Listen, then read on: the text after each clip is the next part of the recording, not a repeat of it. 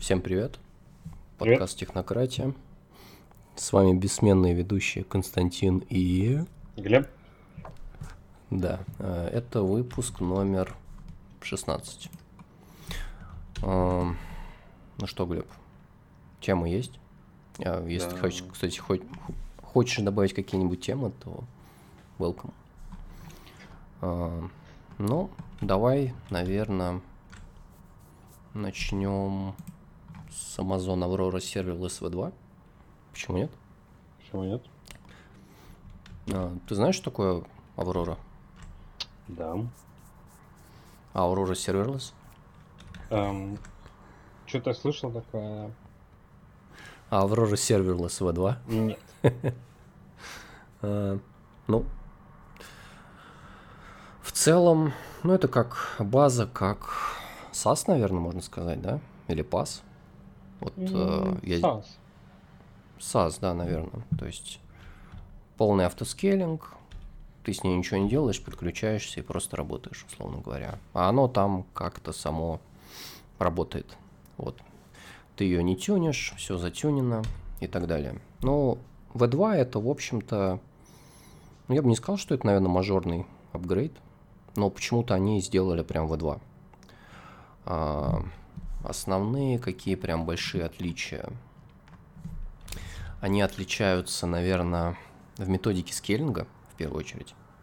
А, ну, то есть вверх она, например, при нагрузках скейлится, ну, буквально инстантно. То есть ты не почувствуешь, что там есть какая-то просадка, да?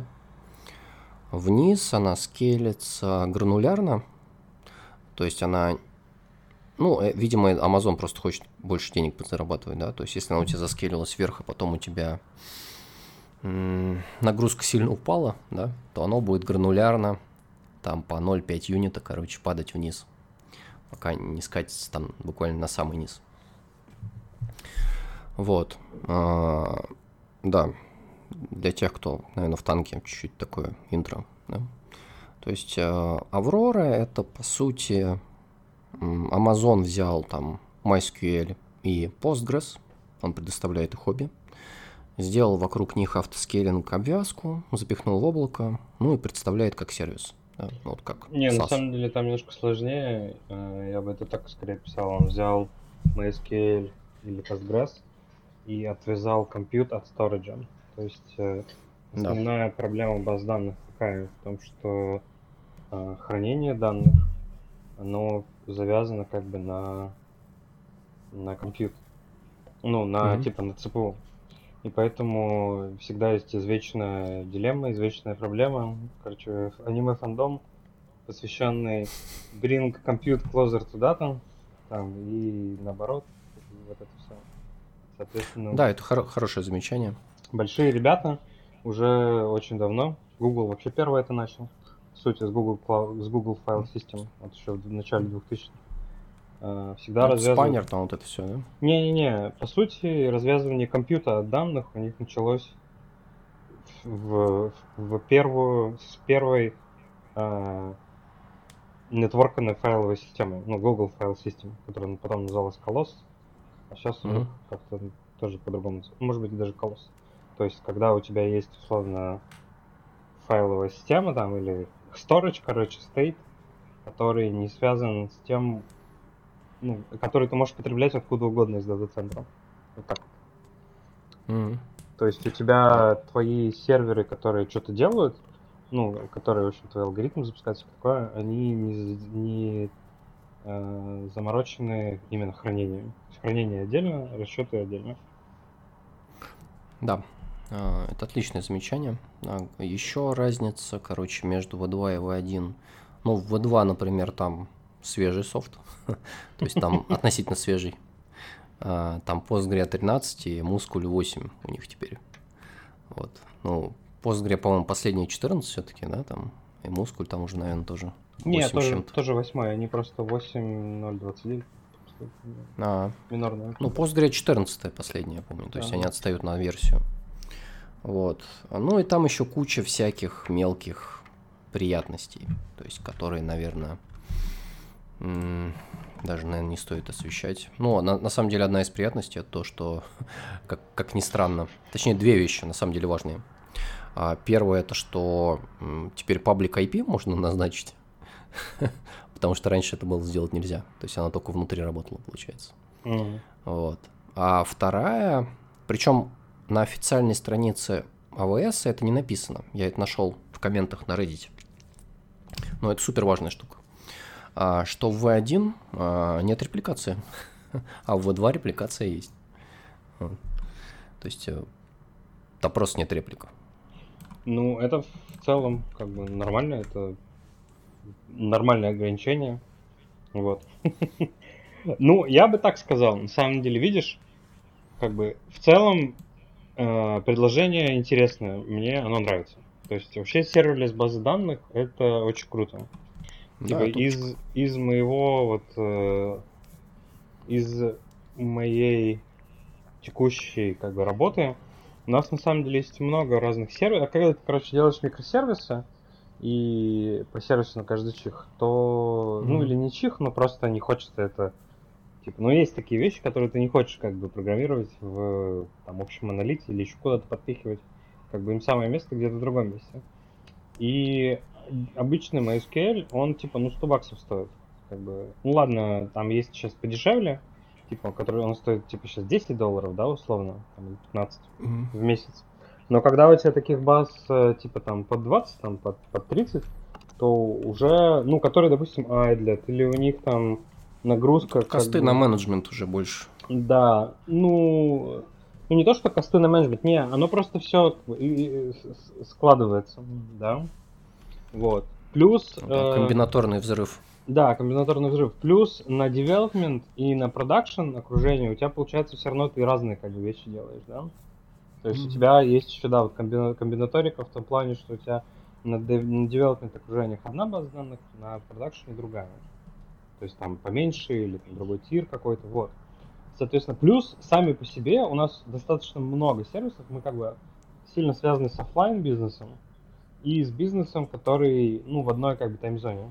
У нас реально много, эм, ну, реально большая, очень diurnal по-английски это называется, или, не знаю, сезонная, короче.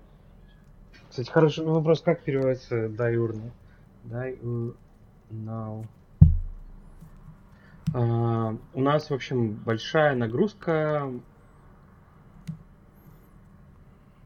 Ну, ты имеешь в виду спайки, да? Ну, не то, что спайки, у нас каждый день днем большая нагрузка, а ночью практически нет. Ежедневная. Ну, это не, не то же самое, ну ладно. Не прямой перевод. Вот, ну то есть у нас как бы нагруз, нагрузка... В общем, есть четкий паттерн. Да, есть четкий паттерн. Если сделать э, там, если графики обычно строить, то видно, что ночью у нас все пиццерии закрыты практически, кроме тех, которые во Владивостоке там каком-нибудь, да. А днем Мгм. у нас типа их 700. То есть у нас в 700 раз днем нагрузка вырастает э, по сравнению с ночью. Ну вот вам сервер с базы нужна. Да. Переписывайте все. Ну и очень, у нас очень много таких сервисов, которым как бы очень хорошо бы это помогло. Но Да. это сильно косты может порезать потенциально. Это очень сильно может косты порезать. Понятно, что, как вы тоже должны понимать, в serverless базах данных, э, как бы в клауде, чем э, ам, cloud, как бы он что любит? Он любит, когда ты либо ты коммитишься прям макси- максимально, да, на три года, например, и э, либо ты Мгм. очень сильно закоммичен, да, на большие-большие деньги. Типа ты приносишь миллион долларов в Amazon и говоришь, я сейчас куплю там reserved instance на, там, на MySQL на три года, и тебе делают Мгм. большую скидку. Либо ты максимально как бы удобен клауду, да, то есть э, умеешь выключать свой сервер там за 30 секунд, да, то есть пользуешься спотами. Ну, то есть это либо какая-то очень гибкая нагрузка, либо очень предсказуемая и резервируемая. Соответственно, а, при этом предсказуемая нагрузка на самом деле может быть дороже, чем резервируемая, если на какое-то одинаковое количество часов. Ну, то есть, например, э, Azure контейнер инстанции, они на самом деле дороже, чем виртуальные машины, э, если их мерить, допустим, по 744 часа. Но, учитывая, что они билятся за посекундно, контейнер инстанцию, э, а у тебя нагрузка, допустим, может быть, э, ну, а тебе нагрузка, допустим, они могут быть нужны там на 30 секунд каждый день, джобу какой-нибудь запустить, да? Угу. То получается в календарный месяц, э, если ты эту джобу посадишь на виртуалку, то эта джоба у тебя реально потратит 744 часа виртуалки, и она будет стоить там тебе, ну, 100 баксов, да, допустим. А если ты будешь ее запускать на Azure контейнер станциях по 30 секунд каждый день, то ты в итоге, ну, сколько ты заплатишь? Да не сколько, почти бесплатно будет. Ну, практически, да. Да, хотя per second, как бы, если мы возьмем все 744 часа, то это будет дороже. Так что я вот сейчас, не надо быть гением аналитики, тут, скорее всего, Aurora Serverless V2 дороже, ну, типа, на 744 часа, она будет дороже, чем э, та же самая база, которая зарезервирована. Но с учетом того, что, скорее всего, у вас, или вот у нас, допустим, у нас ну, точно нет нагрузки, которая бы, там, типа, работала 24 на 7, вот все 744 часа, типа, нет э, в сумме, короче, э, нет э, будет дешевле. Вот. Поэтому serverless баз данных это очень круто. Жаль, ну, что в ажуре свои деньги. нет MySQL такого serverless а. Ну там есть Azure SQL serverless. Да. Mm, ну, AWS использовать сейчас уже вообще, в принципе, не вариант, да? Даже вот ради одного сервиса. Не, ну это да, это бред. А я удивлен, кстати, что в Azure нет. Не, в Azure есть Azure SQL Server. Их вот, который SQL Server. Mm. Ну, то есть serverless только, да? Не-не-не, он... Э, а, ну нам, да. А, я понял. Ну, в смысле, Azure SQL э, Server, Azure SQL Database Server. Serverless. Угу. Да, да. А, а, все понял. То есть, а Postgre и MySQL нет. Все, да, да. понятно. А, а, слушай, ну ты вот э, так красиво рассказывал, у меня есть вот вопрос появился. Давай. А, вот у вас, ну, довольно большая инфра, да? То есть, а вот вы как-то планомерно кто-то занимается тем, что оптимизирует косты каким-то образом? Ну, то есть, знаешь, э, то есть есть какая-то, например, группа сервисов, и вот кто-то, ну, знаешь, это не, причем не такая явная, да? То есть не то, что ты постоянно в операционке находишься, да, и тебе как бы некогда посчитать реально, да, где, э, где, где что, какая проблема, где что, чем можно заменить. Вот.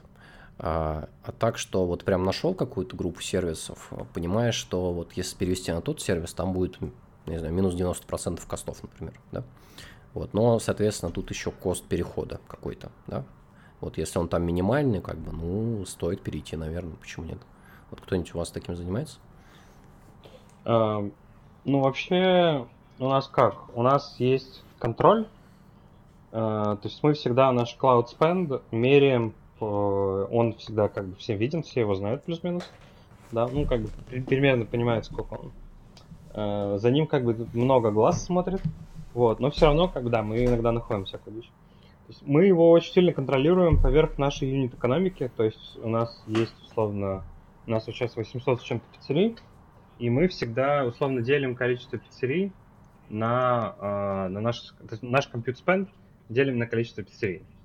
И таким образом mm-hmm. мы всегда считаем, э, ну, типа, сколько нам действительно это обходится. Вот, то есть у нас сейчас, да, у нас 815 сейчас э, юнитов, точнее, больше у нас, получается, 826 э, юнитов всего. И мы условно вот наш спенд какой-то там, да, делим на один юнит и выясняем, сколько нам в месяц стоит э, поддержка одного юнита. Вот, соответственно, когда эта цена сильно вырастает, финансы сразу к нам приходят, и мы все садимся смотреть, типа, что случилось, кто виноват, что не так. Ну, смотри, а, это я понял. То это есть... первая финансовая вы... как бы модель, да, стороны финансов. Второе, вот да. прямо сейчас у нас есть уже люди в платформе, которые постоянно смотрят, э, ну, что не так, да, и, допустим, ну, какие там дельты у сервисов, допустим, в этом месяце и в следующем, ну, в смысле, в текущем и в прошлом месяце. Вот. А, ну, смотри, эту часть вопроса я понял, но мой вопрос немного другой. Смотри, представим, что вы тратите там, я не знаю, э, давай, не знаю, 10 миллионов долларов, да? Вот, а, то есть про то, что ты говоришь, допустим, если вот в этом месяце вы тратили 10 миллионов, в следующем там 11, еще через один 9, а вот через 3 вы потратили 15, вот тогда к вам приходят финансы, да? Ну, потому что какой-то, как- как-то странно много стало, да? И это не Новый год, допустим. Вот, это одно. А, я имею в виду, смотри, вот вы тратите, тратите, тратите, да, а, но платформа-то постоянно развивается, то есть я имею в виду облако, то есть там Azure, Azure, там AWS, там что там, GCP, да, у них постоянно появляются какие-то новые сервисы, постоянно. То есть там каждый месяц, э, как из пулемета, они там что-то новое делают, да. И постоянно э, pricing модели, на самом деле, каждого сервиса, они тоже меняются. Потому что там вышло вот это, я не знаю, Aurora там serverless V2, да, или там была V1. У них как бы немного разные pricing модели будут. То есть, э, как бы их нужно бенчмаркать, нужно смотреть. То есть, э, потому что там разная, разная э, методика скейлинга, разные алгоритмы. Да, и оно может довольно сильно по-разному работать а, в итоге в костах. То есть, или, например, кто-то понимает, что вот там нужно с RDS перейти там на, вот, на, на Аврору, да, или там, я не знаю, а, там Redshift где-то нужен, ну и так далее.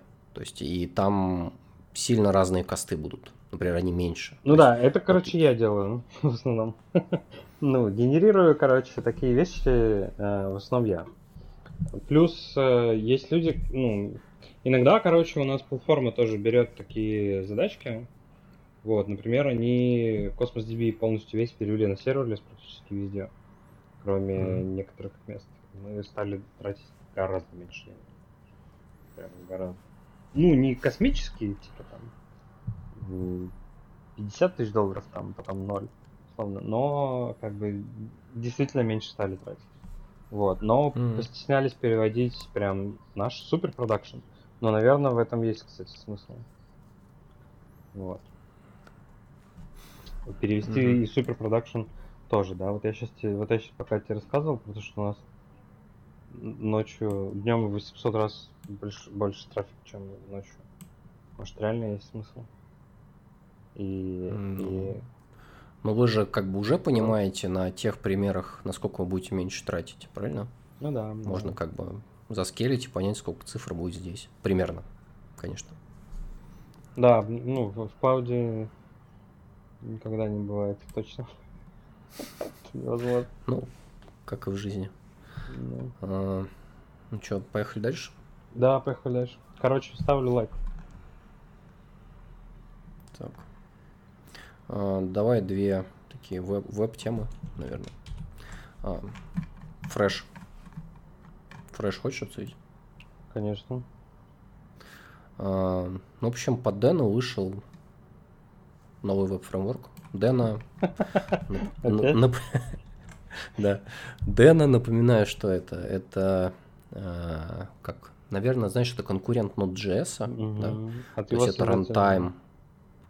Да, это от создателя Райана Дала, наверное, да, наверное, Дал читается, вот, а, который из Node.js ушел, вот, сделал свой рантайм для JavaScript на сервере, э, так сказать, как там, с блэкджеком там и поэтессами, да, вот, назвал его Дэна, а, написал его на расте, конечно же, ну, чтобы быть в тренде, вот, а, и там как бы по дефолту TypeScript, ну, и там еще много всяких довольно интересных и неожиданных решений, Например, там нету как бы dependency менеджера, да, то есть там не, NPM, NPM нет. то есть там примерно как в Go до модулей было, да.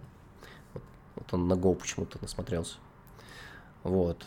И а, мы как-то уже два раза Дэн обсуждали. Один раз обсуждали в контексте вот то, что в Slack его, да, интегрирует. Uh-huh. Вот это серверлess а, приложение, боты там, да. Вот. Второй раз мы обсуждали их клауд-платформа, ну, которая, типа, ты запушил, такой пас, да, пас на стероидах. Вот. И оно там реплицировалось, там, типа, всему, всему земному шару. И, короче, все работает.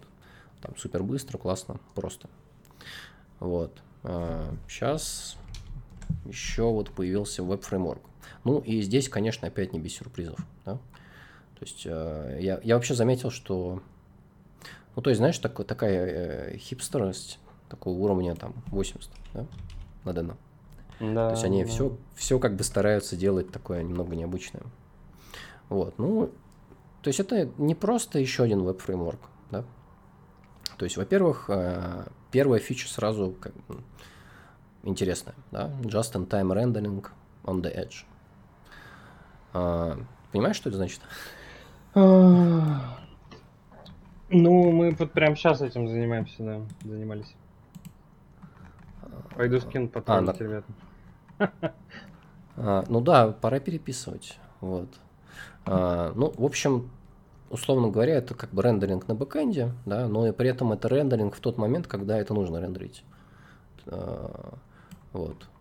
Потом Iceland-based client hydration. То есть это гидрация, но мы обсуждали, да, уже как-то пару выпусков назад. Да, да. Zero runtime overhead. То есть никакого JavaScript кода на фронте нету, пока он не нужен. То есть, то есть по сути, это как бы Zero, Zero.js на фронте, пока как бы в нем нет потребности. А, потом эту штуку не нужно билдить. То есть здесь нет никаких выпаков, ничего. То есть ты просто написал, оно работает. Э, Нет никакой конфигурации. Вот. Ну и TypeScript из коробки. Я считаю, что это ну, интересно. Прикольно. Для каких-нибудь, знаешь, э, там, дашбордиков, еще чего-то, сайтиков. То есть, мне кажется, ну, огонь. Ты что считаешь? Ам, Выглядит, Вы- очень, выглядит очень интересно.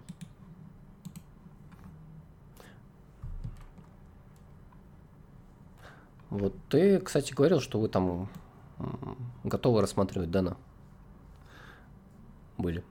Когда Ну, вот эти вот боты появились. Ну, нам интересно, типа да, такого. да. Ну, нам же хочется, типа, расширять нашу... ам, Заметьте, кстати, что там капает лимон. Да. Нам, типа, интересно. Да, но здесь-то это, я так понимаю, скорее замена реально с сайтиком. Причем недавно же был Да. этот Hotrod или Hothead, или как он там, вот э, что-то там от э, ДХХ. Был какой-то, короче, фреймворк, сейчас гуглю. От э, ДХХ, от э, Basecamp. Basecamp. э, Basecamp, сервер, сайт, фреймворк. Hotwire. Слышал такое? Hotwire. Ну да, но это они выпустили после... Помнишь, я тебе про Феникс рассказывал, да? Вот они Да, да. это выпустили, смотря на Феникс как раз. HTML over the wire. Мгм. Но здесь же то же самое получается, что ты на бэкэнде, ну, типа на бэкэнде э, рендерится HTML, вот, Мгм. затем ты его гидрируешь, zero runtime overhead. Короче, тут скорее вопрос, как это кэшировать. У меня, типа, вот единственный вопрос, как это кэшировать, потому что какой бы не был just-in-time rendering on the edge, условно, ну, никакого смысла нет э, в постоянном рендере одного и того же, если оно не меняется. Но это же, типа... э, М, defini- так, Definition of, in- of insanity. Так, давай посмотрим, что тут у нас. Ну, скорее всего, это кэш. можно кэшировать просто как обычный э, HTML. Но что-то мне подсказывает, что оно, допустим, ну что, тут, э, тут везде, короче, туду, туду, туду, туду, туду, туду. Мы-то как бы как? Мы кэшируем HTML нашего сайта, части мы Мгм. кэшируем, да, или, или весь, я не знаю, как мы на самом деле, как это там работает до конца. Вот, э, пока команда занимается. То мы, короче, Мгм. делаем э, мы типа делаем. У нас есть React сайт, сайт написан на React, он на, серв... он на сервере а, рендерится, потом кэшируется Nginx, и, и все. Типа, и мы с Nginx его отдаем, считаем хитрейт, тоже на Nginx там по логам, и не только. Ам, Ну, это вы там. Next используете, да? Нет, у нас React плюс что-то, не знаю. Ну, Next, скорее всего, который рендерит его Наверное. на бэкэнде. Наверное, не знаю. Ну, вообще там раньше оно в .NET даже делалось. Сейчас отделили .NET от э, JavaScript, да? Ну, тут, видишь, тут чуть другая идеология все-таки. То есть, а, одно дело зарендерить и отдать, да?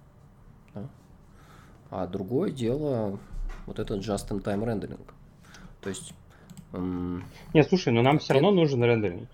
Ну, то есть, э, вот это hydration и на клиенте вот эта вся, все анимации, там, интерактивность, она же нам тоже нужна. Как бы у нас же сайт, мы в нем хотим там корзину показывать, всякое такое. То есть в этом плане у Мгм. меня, короче, единственный вопрос, как это продакшн затащить, чтобы оно, э, ну, как бы ноду выкинуть, это хорошая очень идея, мне нравится. Да. Соответственно, не Все- любишь ноду? ну, не конечно. Всякие no build step, там no configuration, это все очень круто. Да, и вот. Соответственно, у меня тут скорее вопрос, как нам те вещи, которые не нужно постоянно перерендерить, потому что они одинаковые, короче, не рендерить, а все остальное рендерить. Вот это прикольно. И, и я что-то тоже не очень понимаю, это получается, это типа конкурент React тогда или как? Или React он где-то рядом будет, там вот эти компоненты, всякое такое. Ну, это Write a. GSX component, have it render on the edge just in time, then enhance it with client-side JS. Эм, походу, да, это типа конкурент React. Как-то он, скорее всего, об этом. Тут есть какие-то вот эти Interactive Islands. То есть все, что... Ну да, короче, не знаю. Это- Ну, слушай, это прям самая первая альфа, там еще доки не все готовы. ну да, да, посмотрим. Ну, интересно. Вот, вот, да. Ну, то есть это full stack фреймворк, в первую очередь. Ну, да, да, да. То есть он тебе дает и бэк, и фронт, который генерит на лету. Вот. Возможно, мы вернемся к, к этим. Знаешь, во времена, как это, там веб, когда веб-девелоперы еще существовали, да? То есть, по сути, они же уже изначально были full stack. Да, да. Да есть не, тогда не было вот фуллстеки, разделения. фуллстеки на самом деле для нас фуллстек это вообще это золото. Фуллстеки лучшие люди на свете. Потому Мгм. что они могут бизнес-фичу затащить от начала до конца. Это Да. очень полезно. Топчик. А, ладно. Ну, надо будет смотреть, как этот фреш развивается. Посмотрим. Ну, вообще, мне нравится, куда Дэна двигается. То есть много интересных вещей делают. А, так, давай про Таури поговорим 1.0. Ты кидал, помню. Почему нет? Давай. Ну, я не пробовал. Ну, слово тебе. Ну... Таури это, в общем, э, конкурент э, Электрона. Ам, Frontend Independent Application, эм, который использует нативный веб-рендер вашей операционной системы. То есть... э, Если он не стоит какой-нибудь. Не, он, Я- а он всегда должен быть. на винде, я помню, есть там WebView 2 какой-то, да? Да, да, это... Он может не стоять. Не, он, он сейчас всегда установлен. Ну, сори, как бы, если нет, извини. Вот. Кроссплатформенный, соответственно. Тоже и на мобилку, и на вас будет. Вот. Браун. Браунфилд. Вот, то есть он э, с вашим реактором заработает. Э, Сисурится там, ну, зачем-то непонятно, конечно. Вот. Ну и как мякоть, как вишенка на торте, он э, на расте. Э, Если мы сейчас, наверное, не будем обсуждать ничего в подкасте, что вообще не на расте. А Аврора-то на расте, я надеюсь, Слушай, я сомневаюсь. Ну, ну вот, короче, это типа электрон, только бета. Соответственно, я не уверен, конечно, почему важен bundle size сейчас. Ну, типа, ну, конечно, не очень приятно, что электрон 200 метров весит, но, опять же, там дифференциальные обновления есть, и как бы это и не так уж и больно. Ну вот, то Ну, есть, ну, bundle size, наверное, не самое важное. Мне кажется, самое важное, что он использует родной WebView. как это ужасно, потому что тебе тестировать надо будет в три раза дальше, больше. Ну, зато для пользователей все намного лучше. Да нет, так же, ну, типа, так у тебя Chromium везде. Ну, у тебя количество runtime ов увеличивается с количеством приложений. А тут один runtime. Нет, так это OS нативный. Да. Ну, а в, в электроне у тебя всегда один runtime, это Chrome. А здесь у тебя три runtime а. Типа WebView 2. Не, не, я имею в виду, я чуть-чуть о другом. То есть, я, э, вот смотри, вот у тебя есть операционная система, да, вот ты сейчас ей пользуешься. Ты поставил три приложения на электроне и запустил их. Что будет? М, ты про это слушай, но мне кажется, что э, это Таури, скорее всего, все равно работает как отдельный запущенный браузер. То есть там нет никакого, э, ну, типа, шаринга. Нет, он использует родной WebView. А родной WebView как раз, э, то есть шедулером там операционной системы он все это, понимаешь? То есть там один рантайм по итогу. Ты уверен? Мне кажется, нет. Мне кажется, что он... э, Я не уверен, но было бы хорошо, если так. Это было бы круто, да, Логично. согласен. Но мне что-то кажется, что он просто все равно запускает полноценный там WebKit. Ну, он запускает то, что дает система. Ну да, да. То есть, и по идее, система по-хорошему. То есть, э, ну, условно говоря, э, а вот эти рантаймы, они должны быть, знаешь, как таб, да, в браузере, условно говоря. Ну да, да. Вот. То есть, я думаю, что так должно быть. Ну, я бы так делал, да, если бы я делал операционную систему. Наверняка то там-то уже догадались. Блин, было бы круто. Эм, Ну, в общем, электрон, как бы я... эм, Мне нравится электрон, в целом хорошая история, без нее был бы гораздо больше проблем. Или меньше, меньше, короче, вещей. Ну, ты классных. смотришь, видишь, с точки зрения, как бы, разработчика, да? Да. Вот. А с точки зрения пользователя электрон это боль Ну, что поделать. и страдания. Ну, классно, если бы мы все жили в отдельных домах, там, все имели машины, я не знаю. Ну, типа, ну, American Dream там, да? American Dream, да. Понятно. Да, Desk- Desktop Dream это чтобы все там на нативе писали, на, на, на Да, ASME, короче. да. Чтобы Да. работало все. Оптимизировано, чтобы Оптимизировано. занимало там не больше, сколько, 512 килобайт Да, да. в памяти приложения. бы это, в принципе, круто. возможно, если это делать. Эм, Да. Ну, а, кстати, вот у меня есть э, не то, что тема, да, я просто вспомнил. А, такая какая-то кросс-тема, наверное, да. То, что я вспомнил, потому что увидел вот в Тауре опять про Васм пишут, да. Помнишь, мы как-то обсуждали Z, этот редактор, редактор Z на расте, Мгм. ну, который еще, еще не готов, и я пока еще даже в в шорт-лист не попал. да. Вот. Ну ладно, это не важно. То есть мне что понравилось, то, что там писали, что в Z экстеншены, а, а, когда их пишут, а, то есть они в виде WASM. То есть компилируются в WASM, и WASM уже исполняет в самом редакторе. Да, и это есть экстеншн. И, ну, это же крутая идея. Ну, круто. считаешь? Да, да, мне очень... Подожди, но Z он же еще не, это, никому не дали его, нет? Или уже кому-то дали? Нет, кому-то уже дали, кто-то там им уже, ну там совсем ограничено, вот.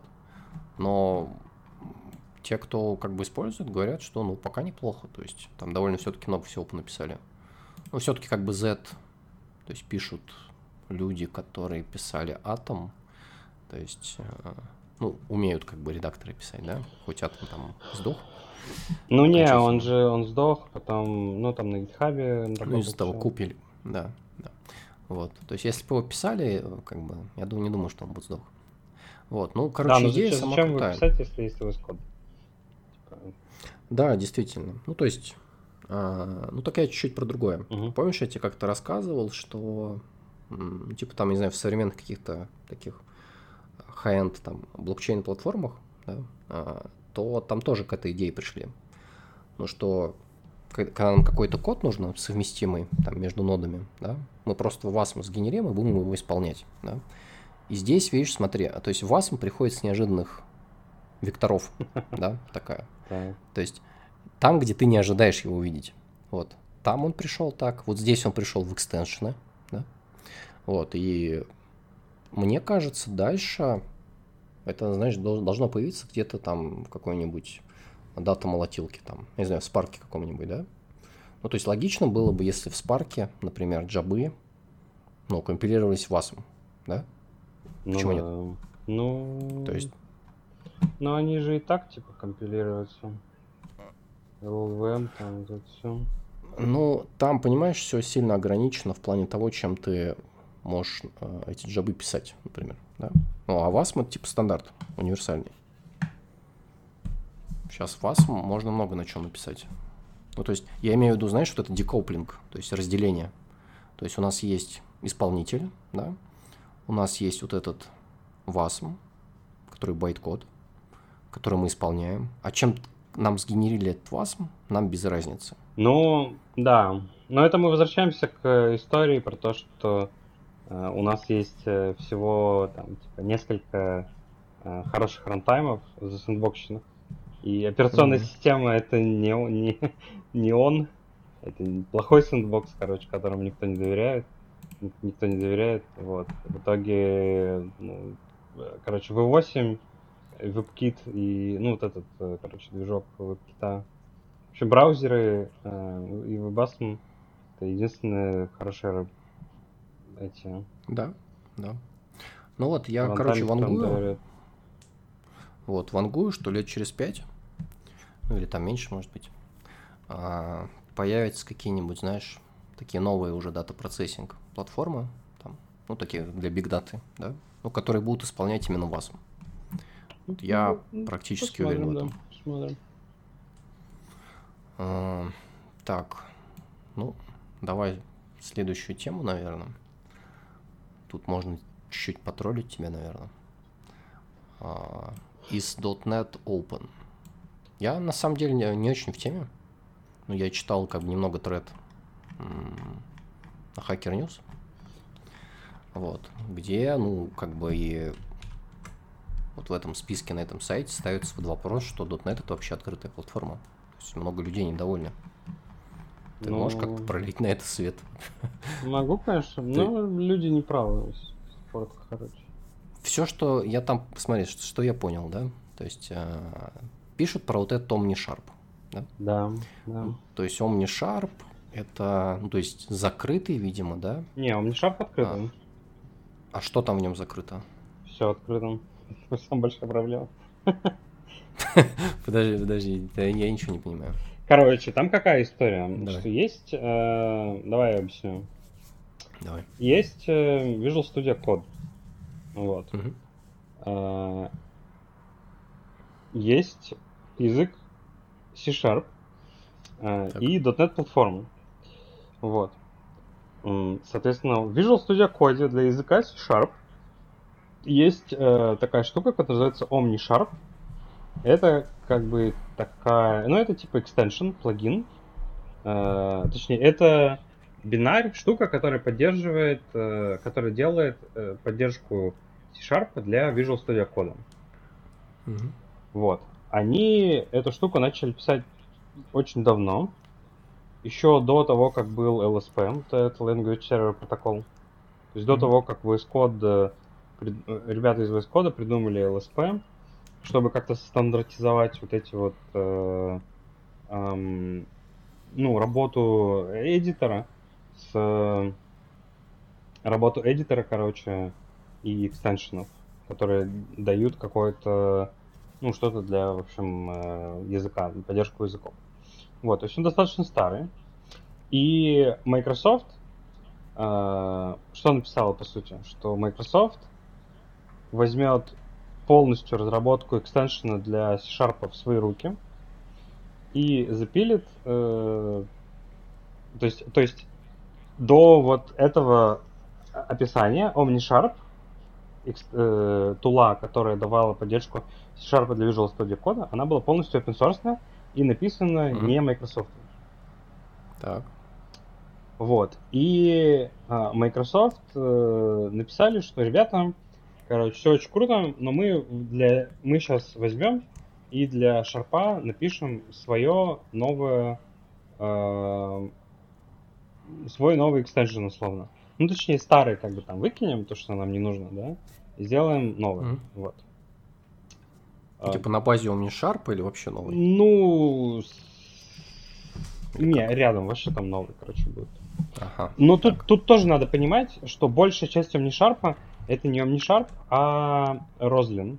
То есть э, тут в, в чем фишка? У .NET очень хороший компилятор, э, полностью open source компилятор, э, который, в котором можно вообще crazy вещи делать. Да, то есть можно, допустим, для C-Sharp писать на C-Sharp анализаторы кода, такие так называемые Roslyn анализеры. Mm-hmm. Вот. То есть, э, и этот OmniSharp, он тоже работает поверх вот этого Roslyn. То есть, есть open source компилятор, вот, в котором 87 тысяч комитов уже. вот. На базе него сделана такая небольшая прослоечка OmniSharp. Вот. Uh, то есть Microsoft 87 тысяч комитов, 500 контрибьюторов, типа там из них, наверное, 100 на зарплате у Microsoft, влили в компилятор, uh, без, ну, типа free of charge, да, ну мы же понимаем, типа, ну, uh-huh. вот он лежит, типа, вот он на...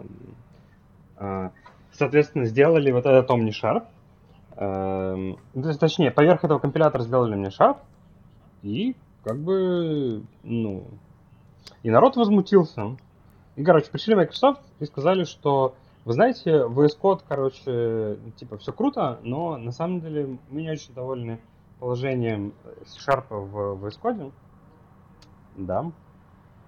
И мы, типа, сделаем свое, ну, новое, короче. А OmniSharp, типа, мы не будем выкидывать, вы сможете им пользоваться, но в, ну, типа, если вы э, там э, поклонники Столмана, да, по какой-то причине, и вы хотите полностью... А, ну и, и часть, часть этого нового экстеншена будет closed source.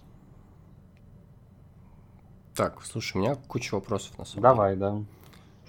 Так, ну, вопрос номер один. То есть был полностью open source OmniSharp, да? Да, да. Теперь они пишут новое, и часть его closed source. Угу. Mm-hmm. То есть, ну, да, возмущение толпы понятно, да? Ну, они как бы могут как-то объяснить, почему closed source-то? Да, потому что, э, ну, конечно, могут, потому что они туда... Потому что legal, legal э, проблема какие-то? Нет, потому что они туда принесут коды из Visual Studio. Патенты? Туда принесут код из Visual Studio большой. Так откройте эту часть.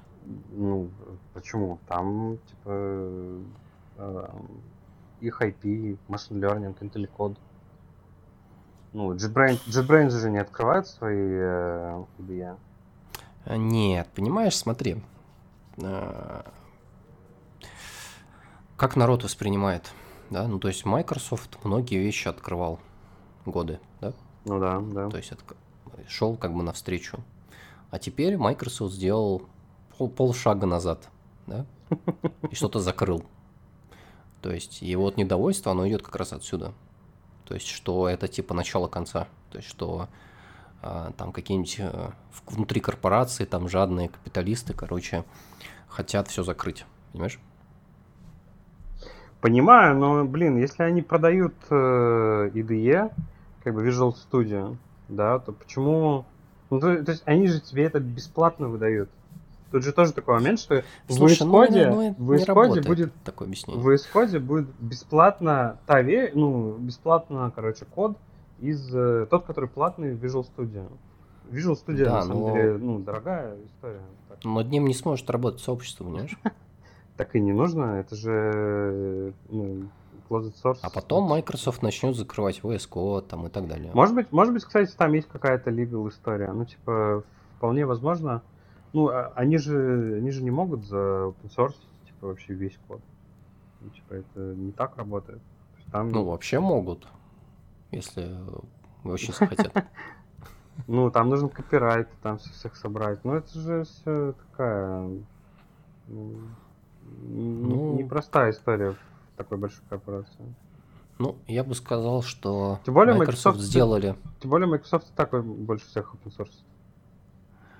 Ну, ну, понимаешь, как бы вот, вот эта попытка воззвания к цифрам, да, что Microsoft там много open source, бла-бла-бла. Ну, это факт, VS Code они Да, это, это понятно. Но психология толпы, она же по-другому работает.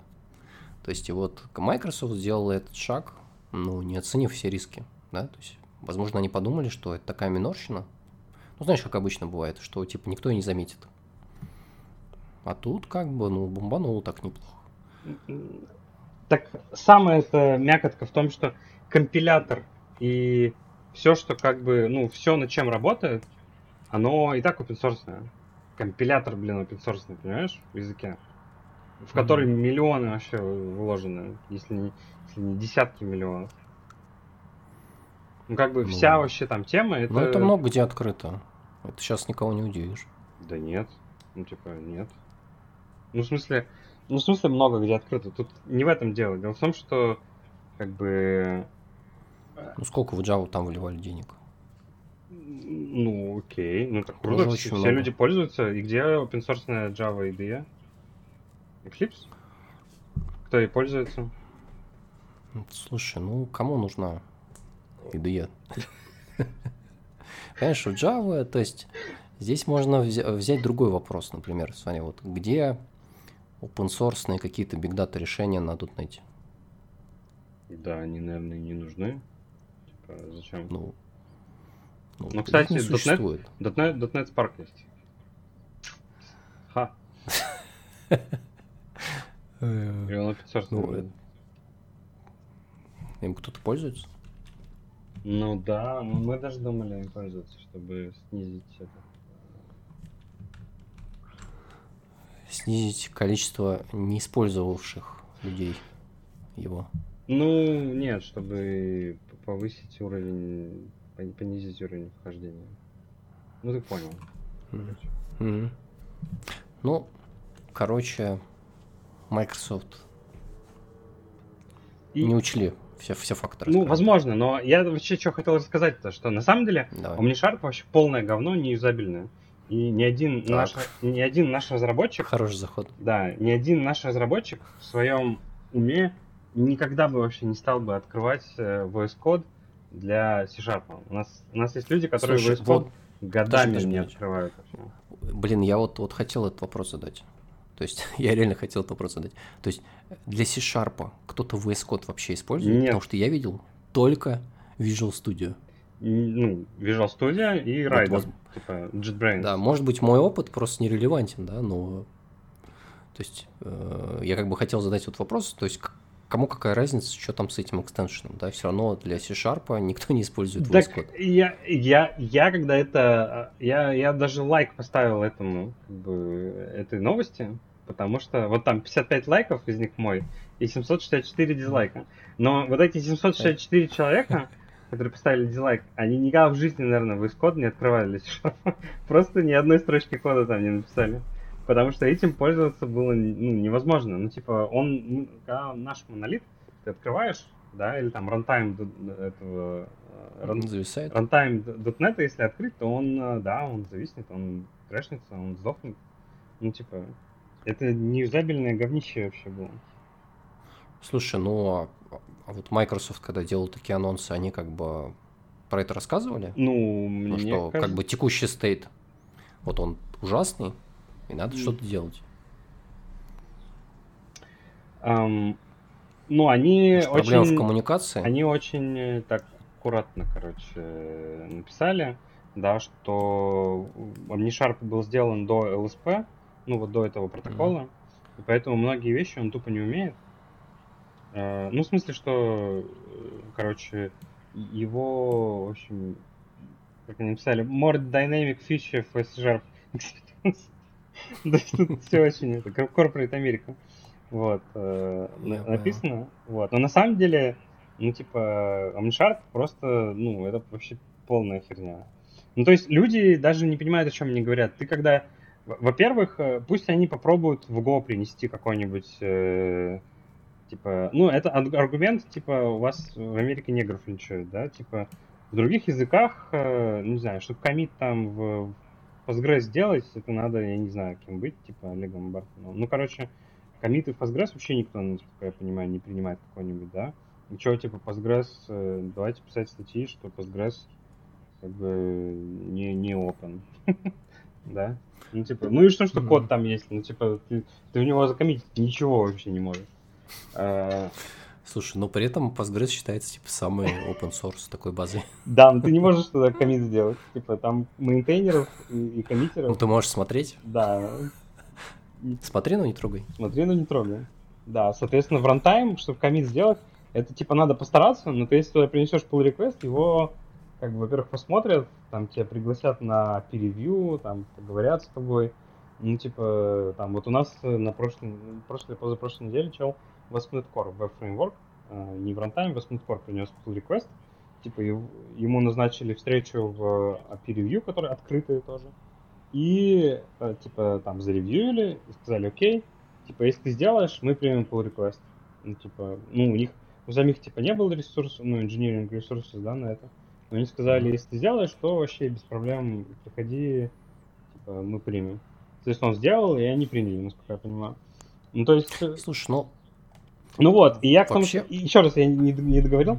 Я когда это увидел, я такой, о, типа, это очень крутая новость, наконец-то в C-Sharp можно будет писать C-Sharp в VS Code. То есть они, типа, сделают, э, не, ну, будет нормально. Это, как бы, радость. Это очень хорошая новость. Но народ, как бы, решил, что, ну, типа, опять же, все пишут в Rider е, да, Rider вообще платный. Типа VS Code, VS Studio, VS Community бесплатная типа для mm-hmm. босиков. Вот. Но Rider как бы бесплатный. Соответственно, ой, в смысле, но Rider платный, он нам 300 баксов стоит. Как бы, чё, чё с чем сравнивать ну, типа, говно с, с платным продуктом? Open source, короче, фигню с платным продуктом? Ну, короче, ну ты понял, в общем. Угу. Сама новость вообще не выеденного яйца не стоит. Ну, ладно, я думаю, проблема в первую очередь коммуникации. Да, наверное, да, знаешь, проблема, проблема в первую очередь коммуникации. Тут то же самое, вот э, про Go. В, в Go тоже же там есть эти мейнтейнеры, там, э, этот, да, да, э, Unix Guys, там вот эти, там, да, вот Bell Labs. Unix Guys, типа Rob Pike, там, э, Раскокс, это Тейлор, короче, Ян Лэнс Тейлор. Ну, типа, если им не нравится, то ты никогда в жизни не...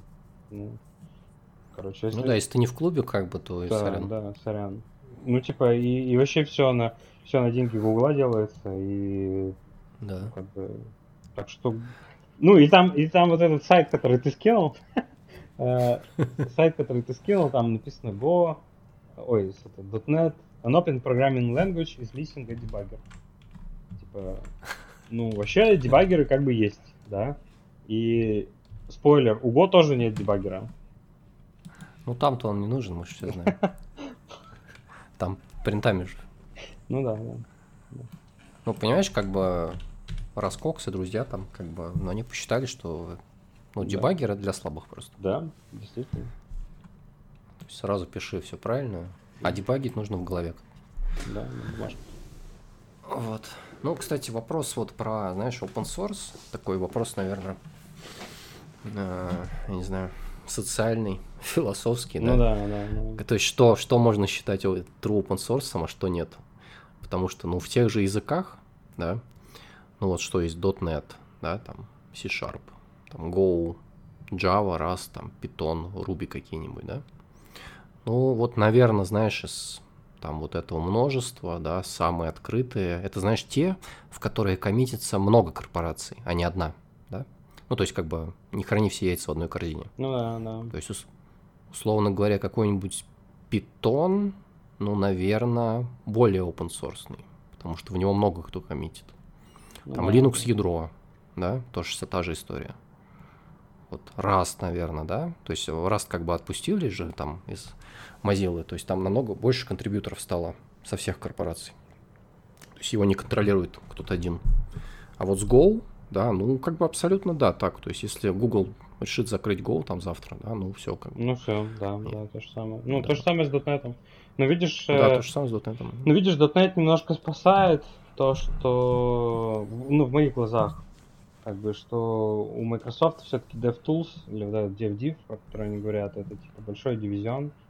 Ну, типа, это их хлеб. Конечно, он копейки по сравнению с Azure ом приносит, да, и там народ, mm-hmm. там, народ, который там работает, они все бухтят, то что вот в Azure, типа, зарплата, короче, там в три раза больше, ну, условно, да, что, mm-hmm. типа, и, и что, ну, короче, все плюшки, они такие там, короче, не, это, нелюбимые дети, по сравнению с Azure ом, типа, Azure то, Azure Ну, все. понятно, кто бабки несет, кто бабки несет, да, ну вот. Соответственно, ну и .NET тоже, типа, он э, развивается, мне кажется, по нескольким причинам там, и одна из них, одна, одна из них, что у Microsoft просто очень много кода на .NET, и когда они в него ну, инвестируют, они, по сути, инвестируют там, в том числе свой код, который уже написан. Вот. Но это не то, чтобы... Ну, и они частично на нем зарабатывают за счет Visual Studio. Как бы, да, ну а Go, ну а в Гугле, Google уже вообще рекламу продает. Типа, ну, то есть ни, ни одного продукта нет связанного с Go. Поэтому в, Гугле не будет ни одного... Когда, когда Google будет закрывать Go, э, ни один дивизион типа не придет и не скажет, что, ребята, ну что, а так хотя бы Visual Studio, типа, знаешь, ну, ну штуки ставим. Ну, ну и тут я немного не согласен, наверное, да. То есть Go, Go изначально-то вообще зачем делали? Ну, наверное, знаешь, все-таки, наверное, причина вообще не то, о чем люди говорят. кажется, потому что они наняли робопайка. Крутых чуваков, да, да, да и они просто хотели сделать. Да, вот да. и все. То есть, э, понимаешь, они как бы сидят там, не знаю, пьют пиво, да. Вот, у них там космические зарплаты, да. Ну, типа как там IQ over там 9000, mm-hmm. да. Вот. И как бы они... Там же, помнишь, вот этот план 9, да, да которым он да, до этого да. занимался, Лимба, вот. Ну, типа, как бы время пришло, да.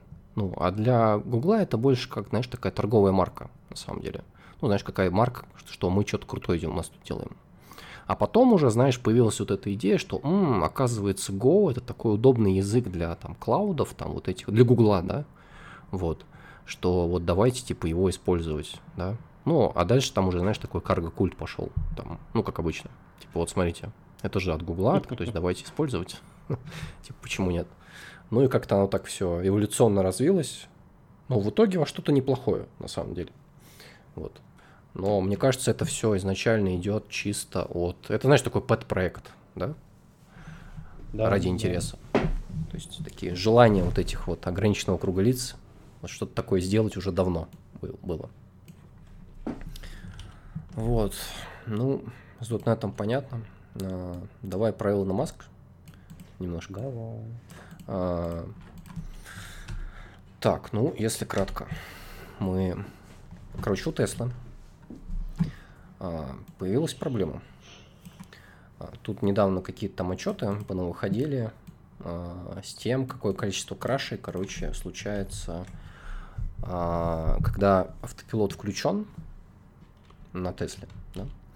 Вот. И, в общем, какой-то там сенатор, по-моему.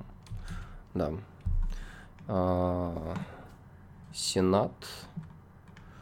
Ну ладно, это, короче, не важно. В общем, правительство США, так обобщенно скажем, да, вот, этой темой заинтересовались, вот, и э, они инициировали там какое-то типа расследование на эту тему. То есть, э, короче, в чем фишка? А, то есть в Тесле такой более продвинутый автопилот, чем обычно в других машинах. Да? То есть это еще как бы не self-driving там AI, да? но это что-то среднее между вот этим self-driving AI и каким-то простым автопилотом, который там по автобану там ты можешь включить, он будет ехать. Да? То есть он поумнее будет. Да. Вот. И э, изначально, чтобы ну, как бы в Тесле это работало, то есть э, проходил какой-то сэмплинг машин, какое-то исследование, и, э, ну, то есть правительство США, условно говоря, там одобрило, что да, как бы можно это использовать, в принципе. Вот. Но теперь они засомневались, а, потому что это приводит, видимо, статистически к большему количеству проблем чем в среднем можно иметь с автопилотом. Вот, и они будут делать еще один сэмплинг, намного больший, то есть они возьмут большее там количество машин, будут все это как-то исследовать, и, ну, идет слух, что, как бы, если там будут неудовлетворенные результаты, что автопилот в Тесле просто запретят использовать. Хм. Вот и все. Все, все как бы э, закончилось. Э, веселая как бы тема с селф-драйвингом, да. вот. Такие дела. Что думаешь? Это шаг вперед или шаг назад? Сложно, конечно, сказать точно. Ну, мне кажется, что шаг вперед, потому что ну, если они сейчас признают, что все норм, то это будет очень большой boost э, к автопилотам. И к... Согласен, да, такой исход тоже возможен. Ну вот, соответственно, если они реально признают, что все прям окич, то это будет очень сильно. Вот, если они признают, ну, да, что это... все не окич, то, ну, то у Илона появится э, тест, на который, который нужно оптимизировать. У него появится точка оптимизации. Соответственно. А мне кажется, все еще хуже. Думаешь? То есть, да, мне ну, кажется, тем более, видишь, у него машины, у него машины продавались без автопилота. То есть даже если там, ну, типа, выключат его, то окей. В России, допустим, в России он вообще не работал. Я согласен, что здесь э, на лицо типа under, under delivery, но опять же, он может сказать, типа, что сорян бы, там, знаешь, типа, там, сорян. Не, ну понятно, что это не его вина, да, да, да, да. то есть условно говоря. То есть я пытался, вот, а вот э, злые, как эти сенаторы, вот запретили, да. Вот. А, ну, смотри, то есть мне кажется, тут надо чуть это, знаешь, э, за scale ить эту мысль, да. То есть проблема-то не только у Илона будет, на самом деле. Да. То есть да, смотри, да. есть вот эта мечта об этом вот self-driving е, да, которые там многие стартапы, там даже Яндекс там вписывался, да. Э, э, по Москве же ездят там вот эти self-driving. Да, car ы. да, мы были в Да, вот. То есть э, там последние лет, ну, пять, наверное, да, то есть многие всякие такие стартапчики, они неплохо росли довольно. Ну, то есть там как бы накопились инвестиции, условно говоря. Вот. И если сейчас ну, правительство США, мы как бы знаем, какое самое главное правительство на планете, да, по инновациям, вот, э, запрещают вот этот такой полу-селф-драйвинг автопилот, то ну, эта область, она очень быстро спускается в унитаз. То есть э, со всеми инвестициями там и со всем остальным. То есть инвесторы не понесут туда деньги, понимаешь? То есть вот ты сейчас любой стартап появится, то там будет ноль инвестиций. Соответственно, а, те стартапы, которые сейчас это делают, да, они не получат новые раунды инвестиций. То есть, а, и эта область начнет загибаться. Понимаешь? Да, да, я согласен. Ну, э, об этом говорили большевики много раз что, что типа Илон Маск, когда делает всякие, э, ну, сомнительные, короче, вещи, вот, он там ставит под угрозу всю индустрию, да, условно. Да. Вот, ну, в, да, цел, ну, в целом, так. да, в целом согласен. Ну, посмотрим, опять же, типа, остальные, остальные же более, ну, во-первых, не знаю, стартапы, self-driving, как-то звучит сомнительно. Да, ну в смысле, что тебе там машины нужны. Ну ладно, смотри. А, даже если не только стартап, крупные компании, которые вот на следующий год будут закладывать бюджет в эту область, они его порежут. Ну да, да, да, тут согласен. Потому что а, нету сейчас же явного, то есть яв, явного заработка с этого, да? да ну, то есть это не вышло на какие-то обороты серьезные вообще. Вообще ни на какие не вышло. То есть это скорее такой R&D, да, по сути. И вот R&D от этого пострадает максимально как раз. То есть неважно, это корпорация, это стартап там, или что-то еще. Фонд какой-нибудь. Вот. Такие дела.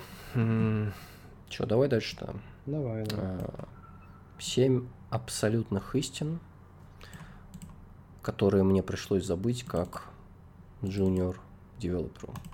Вот, хочешь обсудить? Да, да, да. Так. Ну, давай тут, наверное, тут довольно много. Вот, но я все прочитал. Вот. Так. Первое.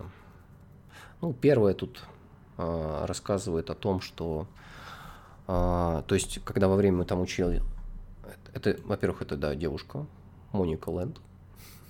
Вот, когда она училась а, в ВУЗе, вот, она там уже программировала несколько лет, и когда она пришла на первую работу, она считала, что она сеньор девелопер уже, да? Ну, типа, Да, да, да. вот.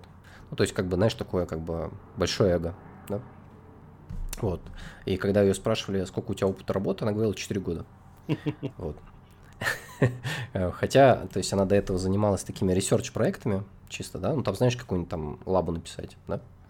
Вот. А, Ну, и там чего-то, там какую-то HTML-страничку делала. Вот. Ну, и, соответственно, когда она пришла на работу, она потом поняла, что там она не умеет работать в команде, там, она не умеет ревьюить код, да, она не, не знает, как деплоить код, то есть, э, потому что, ну, когда ты что-то один делаешь, там, да, это все не нужно, просто банально, то есть непонятно, зачем это делать, вот, соответственно, через кровь и пот она поняла, что она никакой не senior developer, да, что она действительно все равно была джуном, то есть и то, о чем она пишет, что а, ну, как бы неважно, сколько вы там лет а, где-то там что-то писали, то есть если вы как бы не пишете в индустрии, да, то вы не растете, соответственно. Соответственно, когда вы будете искать там первую, вторую работу, нужно искать, чтобы была сильная команда, да, А, вот. Ну, чтобы вообще команда была вначале, это пункт один, Э, а не, это- не соло что-то делать, да, вот. И желательно, чтобы как бы там какие-то уже практики у них были, и все, тогда лучше пойдет, то есть намного быстрее рост. Вот. Это пункт один. У тебя есть что сказать по этому поводу? Ну, конечно. Или ты... Давай. Нет, ну в смысле, конечно, в смысле, Согласен. что это абсолютно, да. Это Да. Ну да, мне тут тоже нечего добавить. То есть, ну да, я согласен. То есть, одно дело, Ну знаешь, да, да, называется, сеньоры- опыт промышленной разработки. сеньоры, которым 24, 24 года, Да. они даже, ну... Ну, у нас недавно был ин- инцидент, на котором мы 6 часов сидели. Просто Так. все 6 часов, как бы, ада. Вот. Ну, типа, пока у тебя за, за спиной нет там хотя бы скольки-то таких инцидентов, ну, типа, ну, ой, Да, ты... Ты, не- ты как бы не сеньор. Ну да. Не, несомненно, фак... а, это знаешь, причем, знаешь, когда ты вот идешь на какую-то работу, все ожидают, что у тебя инциденты были, но что у них не- будет. Ну, не, не, кэшбэк, ну, Не, я имею в виду, смотри, вот на тебя всегда смотрят, что как бы все твои факапы, они уже были в А, прошлом, ну да, да, да. а вот, да, да. а вот у них ты факапиться никогда не будешь.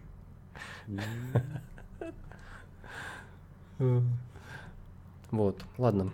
Пункт номер два. Все пишут тесты. То есть, да, когда она там пришла на работу, она считала, что, ну, типа, все пишут тесты. То есть, э, как бы должно быть там стопроцентное покрытие, вот это все.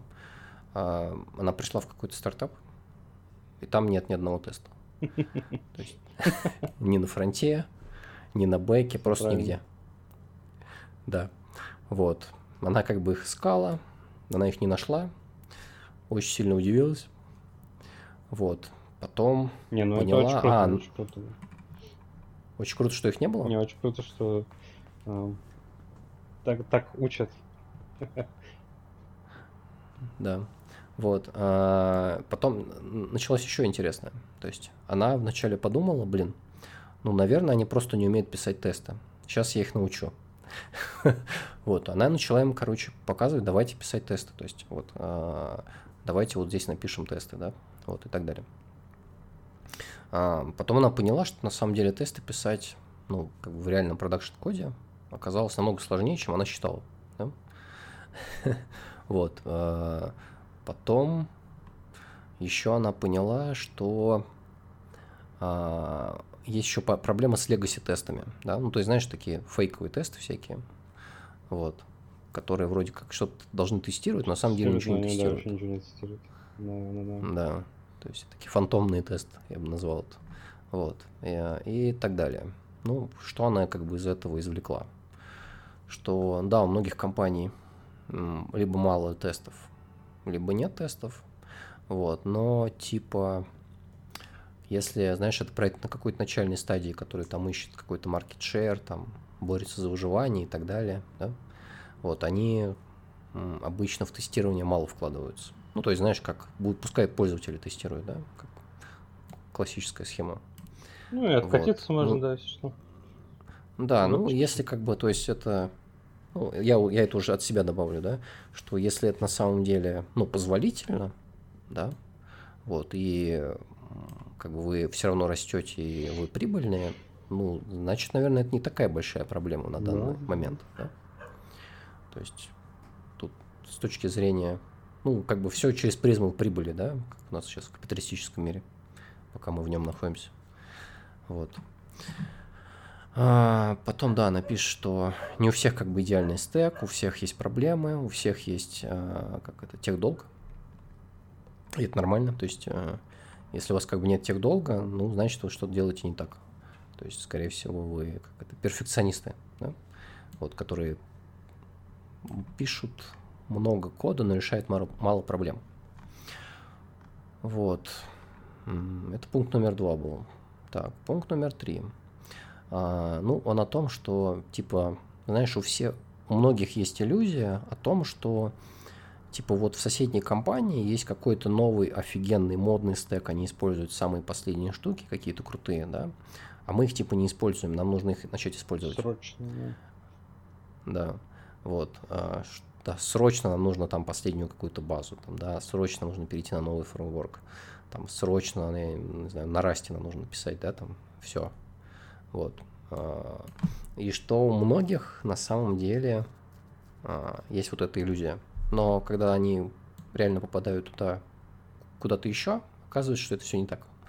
Что, возможно, там еще большее болото, да, или, возможно, да, там что-то есть чуть более новое, но это, то есть, не сильно роляет на самом деле, да. Вот.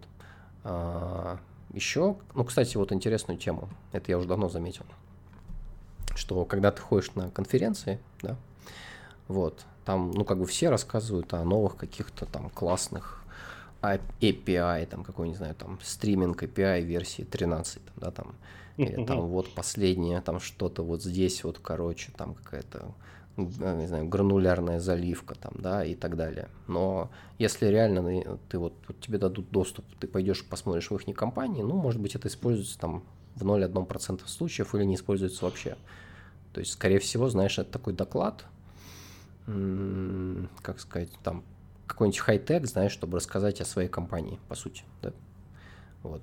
Но у вас не построены все бизнес-процессы именно на этом. Или там где-то оно ограниченно используется. То есть такого много на самом деле, да. То есть даже там самые типа крутые там громкие компании, на самом деле у них очень много легаси всякого. Вот. И такое в индустрии, оно повально. И это нормально. То есть как бы так, так, так происходит, да. Вот. Пункт номер четыре, что, короче, качество кода должно быть максимальным, условно говоря. Вот. И что когда она, типа, была еще как молодая и горячая, да, вот, что, ну, типа, код-ревью от нее был, типа, очень жесткий. То есть, причем она очень сильно придиралась именно к код-стайлу. Мгм. Наверное, такое встречал, да, в своей практике Да, тоже. да. Бывают такие люди. Типа здесь вот лишний пробел, или там точка запятой не стоит и так далее, и так далее. Вот. А теперь она поняла, что, ну, как бы, это болезнь перфекционизма, да, что не нужно как бы очень сильно придираться именно к стилю кода. То есть намного важнее архитектура, например, какого-то решения, которое было сделано. Да? Вот. А, потом пункт номер пять э, про документацию. Ну, знаешь, очень часто говорят, что типа вот у нас должно быть стопроцентное покрытие тестов, у нас должно быть все задокументировано, конечно же, да? Мгм. Вот. Но почему-то никто этого не делает, конечно же. А, вот, она тоже считала, что да, все нужно задокументировать, а, все как бы должно быть все везде покрыто и так далее. Что по итогу, опять же, она из этого извлекла.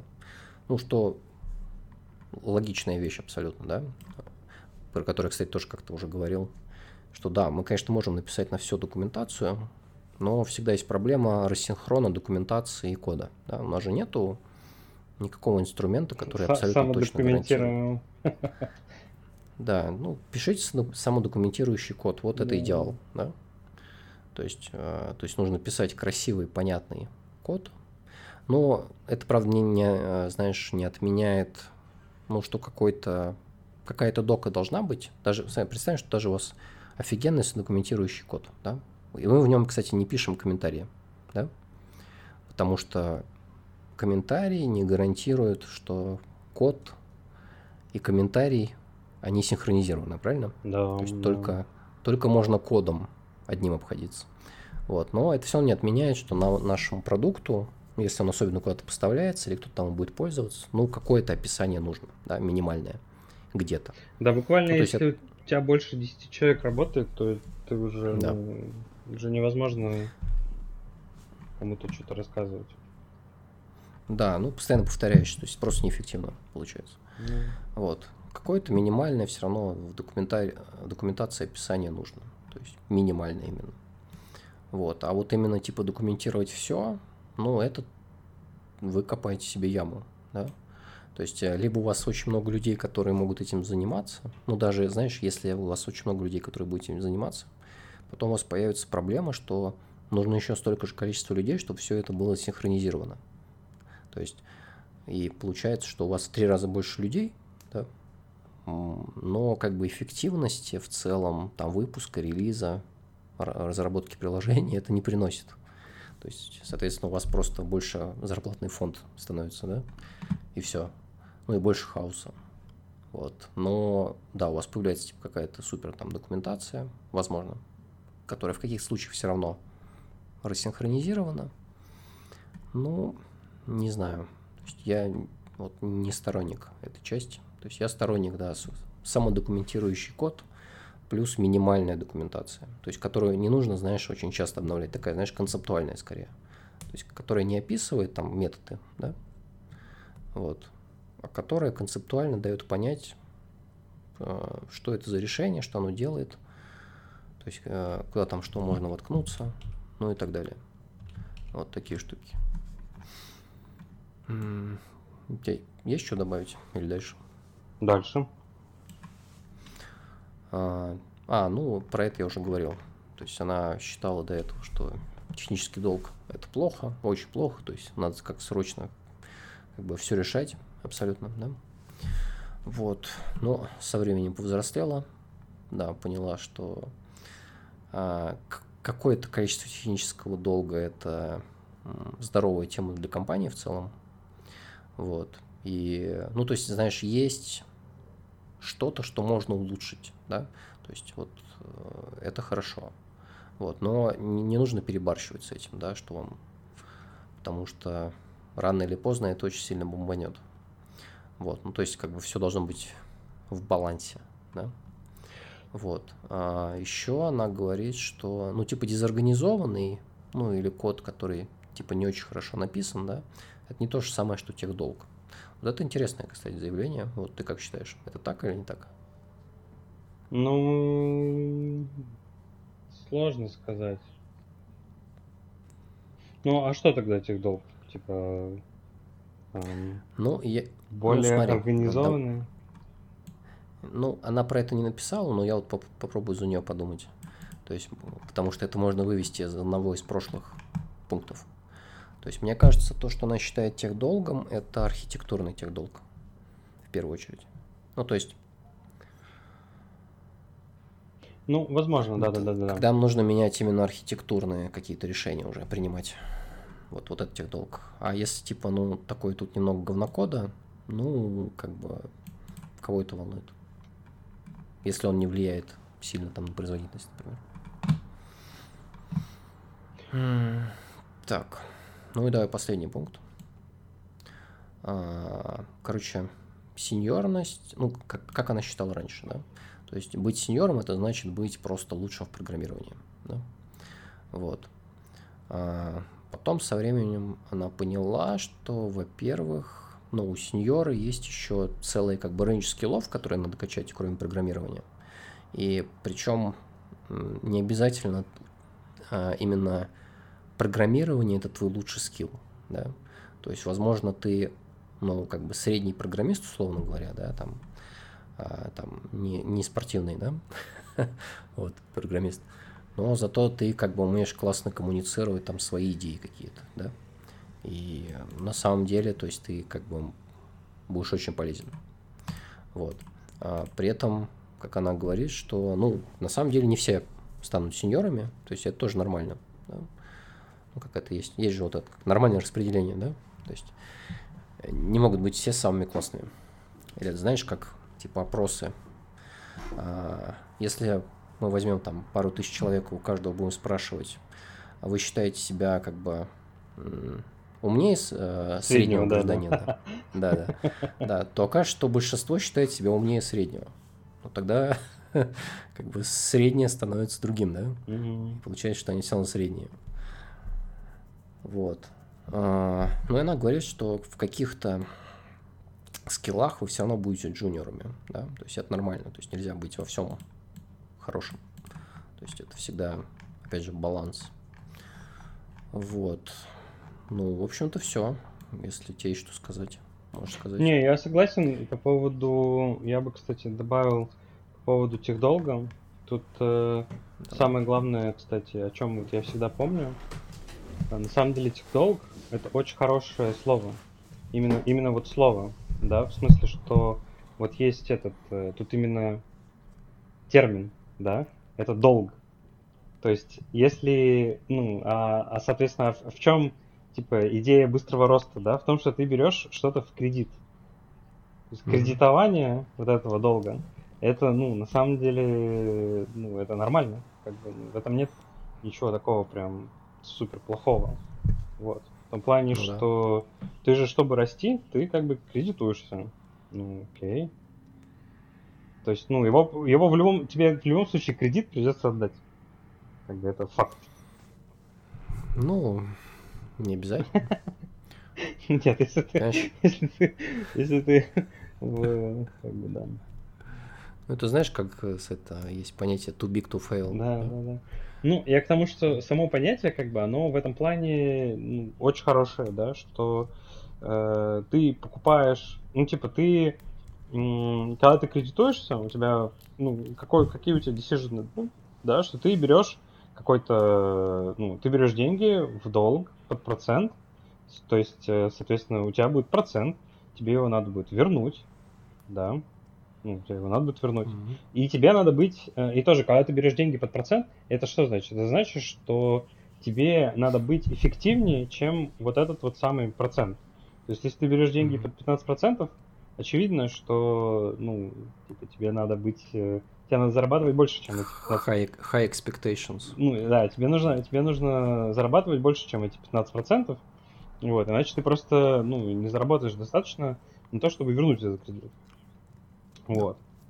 Соответственно, ну, то же самое. То есть, если ты э, чтобы, чтобы нормально работать с долгом, тебе нужно просто ну, возвращать деньги и потом и, и понимать, что если ты сейчас в одном месте где-то ну, наговнячишь, то тебе придется в другом месте тоже что-то придумать. А, ну, мне нравится твоя аналогия с кредитом. Долг. Потому что, да, единственный тут момент – ну, условно говоря, знаешь, вот есть там понятие внешний долг у стран.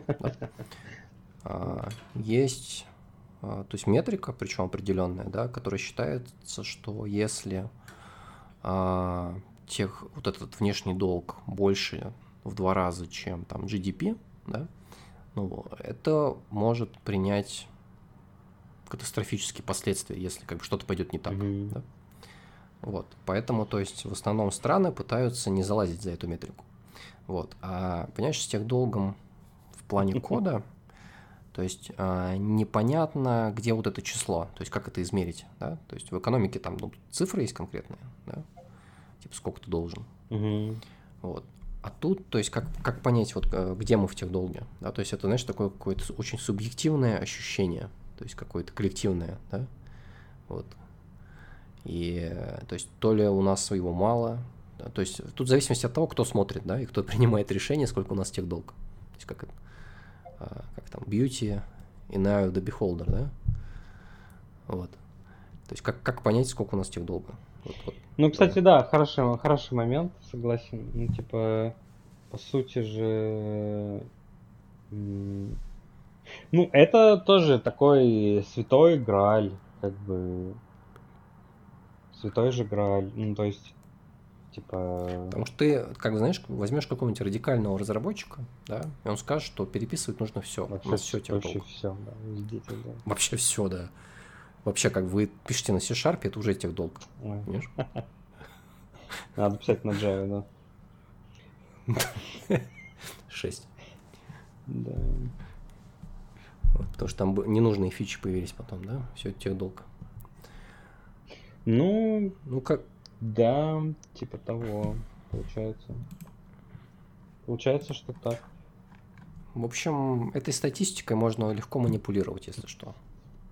То есть одни можно говорить, что техдолг большой, когда тебе нужно бюджеты выделять, да? А другим можно говорить, что техдолг маленький, когда ты разработчиков нанимаешь, например, чтобы они охотнее шли. Как тебе такая идея? Согласен. Ну, короче, вот, вот то, что я думал про... Ну, и тут написано having some technical debt is healthy. Ну, типа, ну да, я, Да. я вот как раз про это говорю, что если ты в организации не закредитован, не берешь кредит, то, ну, ты что-то вообще не так делаешь. Типа, тебе что, не нужны Ну, деньги это- на развитие? Ну, э, про эту, кстати, тему можно тоже поговорить. Вот кратко, да, про деньги. То есть, ну вот, например, вот Россия, да, есть. То М. есть, условно говоря, ну, то есть у нас как там, как считается, секунду.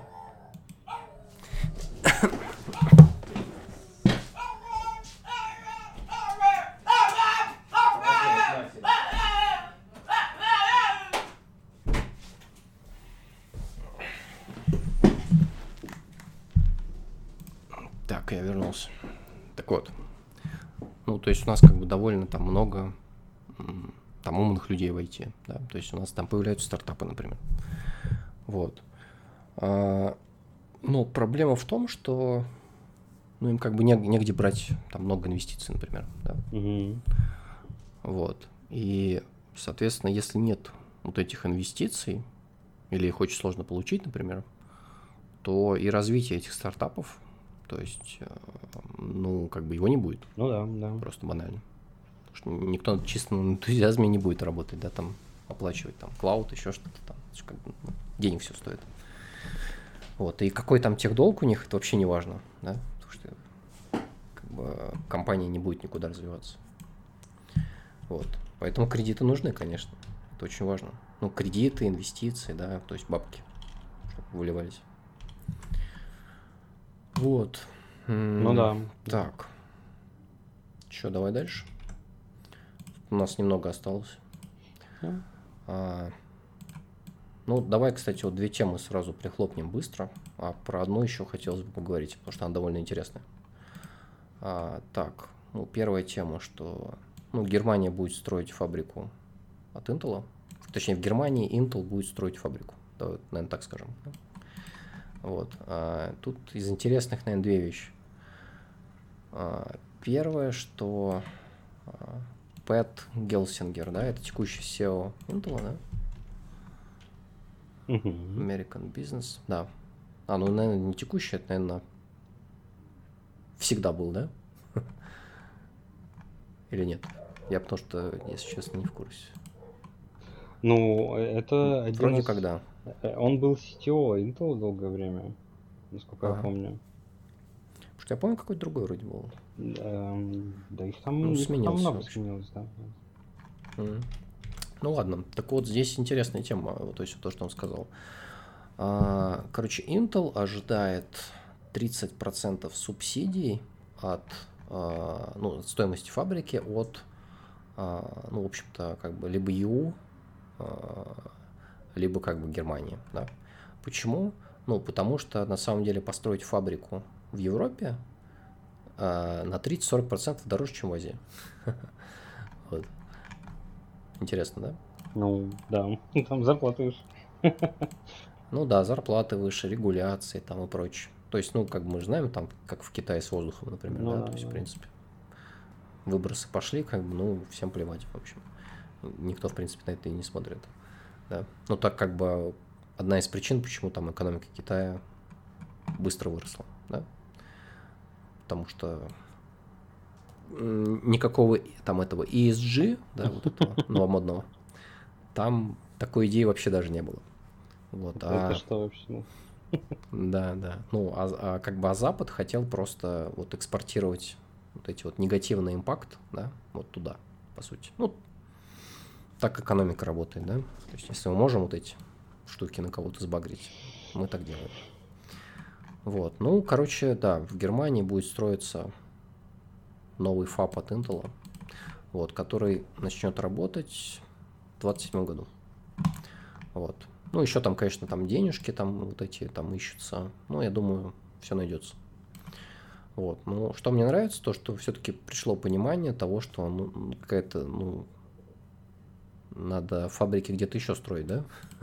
Чтобы не было так, что у тебя только что-то может произвести, произвестись там в Тайване, да? Потому что завтра что-то с Тайванем что-нибудь случится. Ну, и всё тут, бы. тут даже, мне кажется, не то, что с Тайванем может случиться. Ну, как бы, не, я, я тут даже не буду говорить про, условно, войну, да, или там про какие-то еще вещи. Да, что там Китай нападет на Тайвань. Просто очевидно, что они не справляются.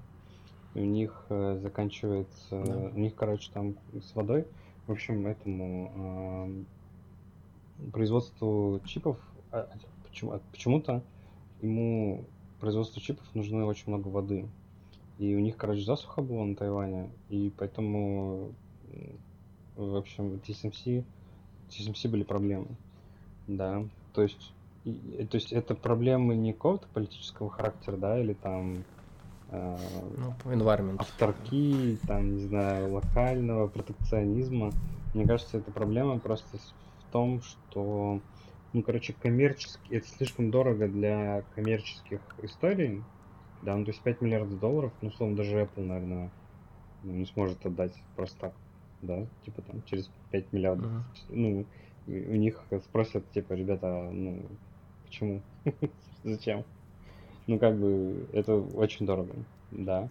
И, условно, и без влияния, ну, там государства, да. Ну, плюс Apple вряд ли кто-то там тоже им продаст. Типа, это монополия, все дела. И, и, короче, это очень дорого. И здесь, и здесь реально нужна поддержка государства, условно. Да, потому что какие-то вещи без поддержки государства, ну, реально сложно построить. Там, поезда, например, да, там, или еще что-то. Ну вот, то есть э, я тут, я бы тут рассматривал этот фаб, это условно как э, вот Синкансен между Токио и э, чем-то Киото или Осакой. Первый Синкансен, который быстрый поезд построили. Да, то есть это примерно то же самое. То есть для развития бизнеса нам нужно больше микрочипов.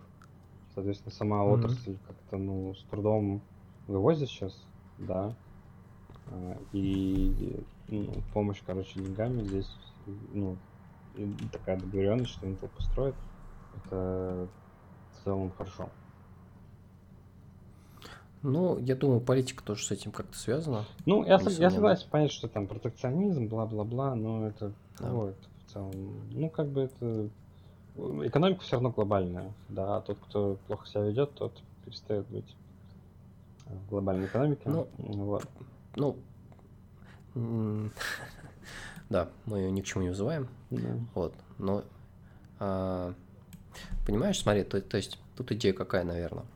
Ну, то есть а, мы, мы знаем, да, прекрасно, да, думаю, многие знают, что там в Евросоюзе, ну, Германия это номер один. да. Мгм. То есть самая как бы влиятельная страна в Евросоюзе. Соответственно, ну, они как бы хотят расширять свое влияние. Сейчас, ну, все понимают, что микрочипы это важно. да. То есть вот, м, пришел все-таки там 2022 год, да, там, 2020 и так далее. То есть уже даже там до каких-то мелких бюрократов там где-нибудь там в Евросоюзе уже как бы эта идея дошла, да, Мгм. то есть ну, вот и им стало понятно, ну как бы часть, э, ну как бы сейчас очень важно иметь там какую-то фабрику, чтобы она у нас была. Ну причем эта фабрика, то есть это не какая-то, как там Ангстром Т, да, вот, а ну это как бы ну, топ-тир, да, да, да. Дв- 2 нанометра, то есть э, отличная фабрика, да, новейшая, вот,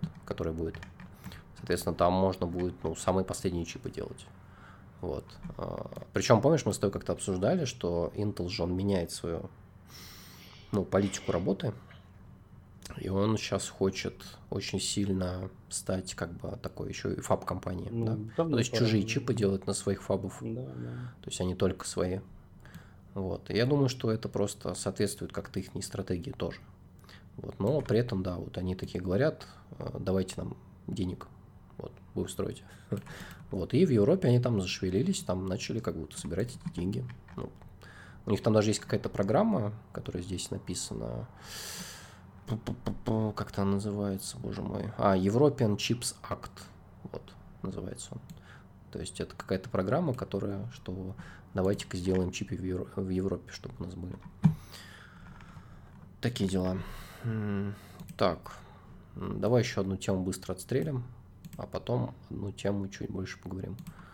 А, так, которую отстрелим, это, короче, а, почему мы остаемся на Ruby on Rails в GitLab. А, ну, если, если очень кратко, да. А, ну, потому что как бы Ruby хороший, да, потому что нам не нужны на самом деле микросервисы, да. Вот, и, ну, это мы с тобой несколько раз тоже обсуждали. Отчасти я, наверное, согласен. Хотя у них, кстати, тоже есть микросервисы, но они не в коре вот этом, да. То есть у них там есть отдельные сервисы, которые там, где там хайлоуд какой-то нужен. Вот они там что-то написали на Go, и, и что-то там еще у них есть. Вот. А, ну, здесь как бы описывается о том, что, ну, то есть вообще микросервисная архитектура, ну, она действительно нужна не везде. То есть и многие, когда там пишут что-то на микросервисах, от там большого куска чего-то не очень хорошего, это становится распределенным куском не очень хорошего, да. Мгм. Вот, и по сути проблемы-то никуда не исчезают, а часто еще и множатся. Да? И если вашему продукту это как бы не нужно, ну, не стоит думать об этом, как бы вам это точно не нужно. Вот. А, Ну, поэтому у них а, модульный монолит. Вот, и они, в принципе, этому рады. Вот, они не считают, что это что-то плохое. Вот. Ну, ну, мы уже как бы несколько раз обсуждали, я, я позицию свою заявлял, да, что, ну, действительно нужно взвешивать, да, то есть не нужно по дефолту сейчас плодить везде микросервисы, возможно, вашему продукту действительно не нужно. Вот, ну, GitLab, ну, я считаю, что это действительно не нужно, то есть зачем? То есть и так все работает, плюс-минус, да. Вот, мы говорили, что там тот же GitHub, да, ну там тоже по большей части монолит. Ну, отлично работает, на всю планету работает. Как бы проблем особо нет. Ну, там какие-то вещи вынесли, микросервис, но все равно там, то есть, big ball, вот это, да, и нормально. Ты что думаешь? Правы они или, или чевать? Я думаю, правы, но у них ничего не получится. Ну, в смысле, не получится. Они как, как это юникорн же. Все у них Ну, получилось. Не, во-первых, э, GitLab он прям, который его все любят. Типа, а GitLab, GitLab который в клауде, он типа уже говно. говоря. То есть э, он очень медленный, тормозит, там типа, всякое такое. Он падает постоянно. Вот. У GitHub чуть получше получается, но опять же у GitHub, потому что больше 100 миллионов клиентов, и нагрузка очень большая. Вот. И GitLab, GitHub, я бы не сказал, что он сейчас типа супер уже монолитный, да, то есть там много, конечно, кода. э, Ну, короче, я его недавно ставил локально. Я не знаю, там да, не да, но там на самом деле много сервисов внутри. Вот, я не знаю, сильно ли он там, сильно ли он там перепакован. Но, опять же, даже люди, которые а, да, даже люди, которые как бы ставили себе GitLab, они даже говорят, что типа, ну, вообще-то он много там занимает да, всего. Потому что там много всяких движущих частей. Вот. А, это первое. Ну, да. Второе. Мне в целом, ну, типа, мне кажется, что в целом монолиты это, ну, их разрабатывать явно приятнее и дешевле. Да, какой-нибудь вот там Team City, очевидно, точно монолит. И, и, ну и классно, да, и разворачивать его приятно. Просто запустил один бинар. Вот, ну, опять же, как я уже сказал, GitLab это уже не один бинар, там дофига всего ставится, Redis, там Postgres, кавки, шмавки, эластики, там много всего. Вот. Ну, в GitHub то же самое, если честно. Потому что сложный софт, mm. там много всего. Эм, и это круто, вот. Но если GitLab все-таки продолжит делать типа веб-сервис а-ля GitHub, да, в котором больше 100 миллионов клиентов и бешеные нагрузки, то им придется все дальше и дальше уходить от микросервисов и от, от э, монолита. Когда они будут все больше и больше нанимать больше разработчиков, то, соответственно, тоже, ну, как бы они рано или поздно с этим столкнутся с большой проблемой. Вот. То есть mm. в целом у меня такое чувство, что если они и дальше останутся э, компанией, которая в основном делает э, open source, которым все пользуются бесплатно, типа и всем нравится, и никто не нагружает в клауд, да, то ну и все как бы... И просто донаты на PayPal шлют. Ну, ну Enterprise подписки, но это подписки скорее на ключ, как бы на прем, да, версию. Вот, то окей. Мне кажется, мне кажется, у них ну, получится, да. Потому Может, что какие-то дополнительные модули платные? Ну да, у них open core же. То есть э, ты ставишь mm-hmm. локально, но там ничего не работает. Тебе нужно э, enterprise подписку. Вот, то есть это mm-hmm. он прям enterprise. Это, ну, типа, тогда у них, да, они, они так дальше будут. Ну, собственно, они так и развиваются, поэтому, мне кажется, так вот, соответственно, если, но если они пойдут по, по пути GitHub и будут привлекать кучу народа в клауд, то ну, у них в клауде до сих пор одна база данных, Postgres, большая, здоровая. И когда он падает... Слушай, ну мне кажется, что и, эта дорога как бы и когда этот пост... закрыта. И когда это, да, да, и когда, как GitHub, и когда этот Postgres падает, э, то у них падает весь GitLab. GitHub ну. уже типа лет 5 пошарден. Типа у них там тоже куча проблем там с шардами, всякое такое, но как бы, но если какой-то конкретный шард падает, то там, ну, такому, то, только у нас, допустим, падает, да, или там у наших соседей. Но весь GitHub не падает. Как бы, то есть, ну, и там много такого. Как бы ты, когда ты большой сервис делаешь, то у тебя микросервисы по причине, тебе нужны микросервисы по причине нагрузки, да, что тебе нужно нагрузку держать, а в монолите ее ну, реально сложно держать. И тебе нужны микросервисы, потому что тебе нужно э, масштабировать разработку, если ты там большой юникорн.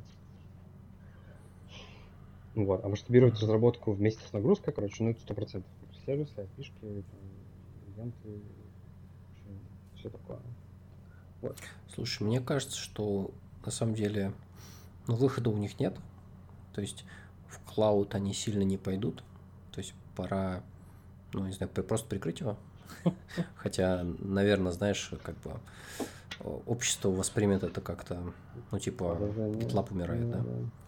Вот. А, ну, что-то такое, знаешь, аккуратно его прикрыть. Вот. А, потому что, ну, как бы есть GitHub, да? Ну, все как бы. То есть тут competition закончился, да? Все погибли. То есть есть монополия то есть абсолютная монополия.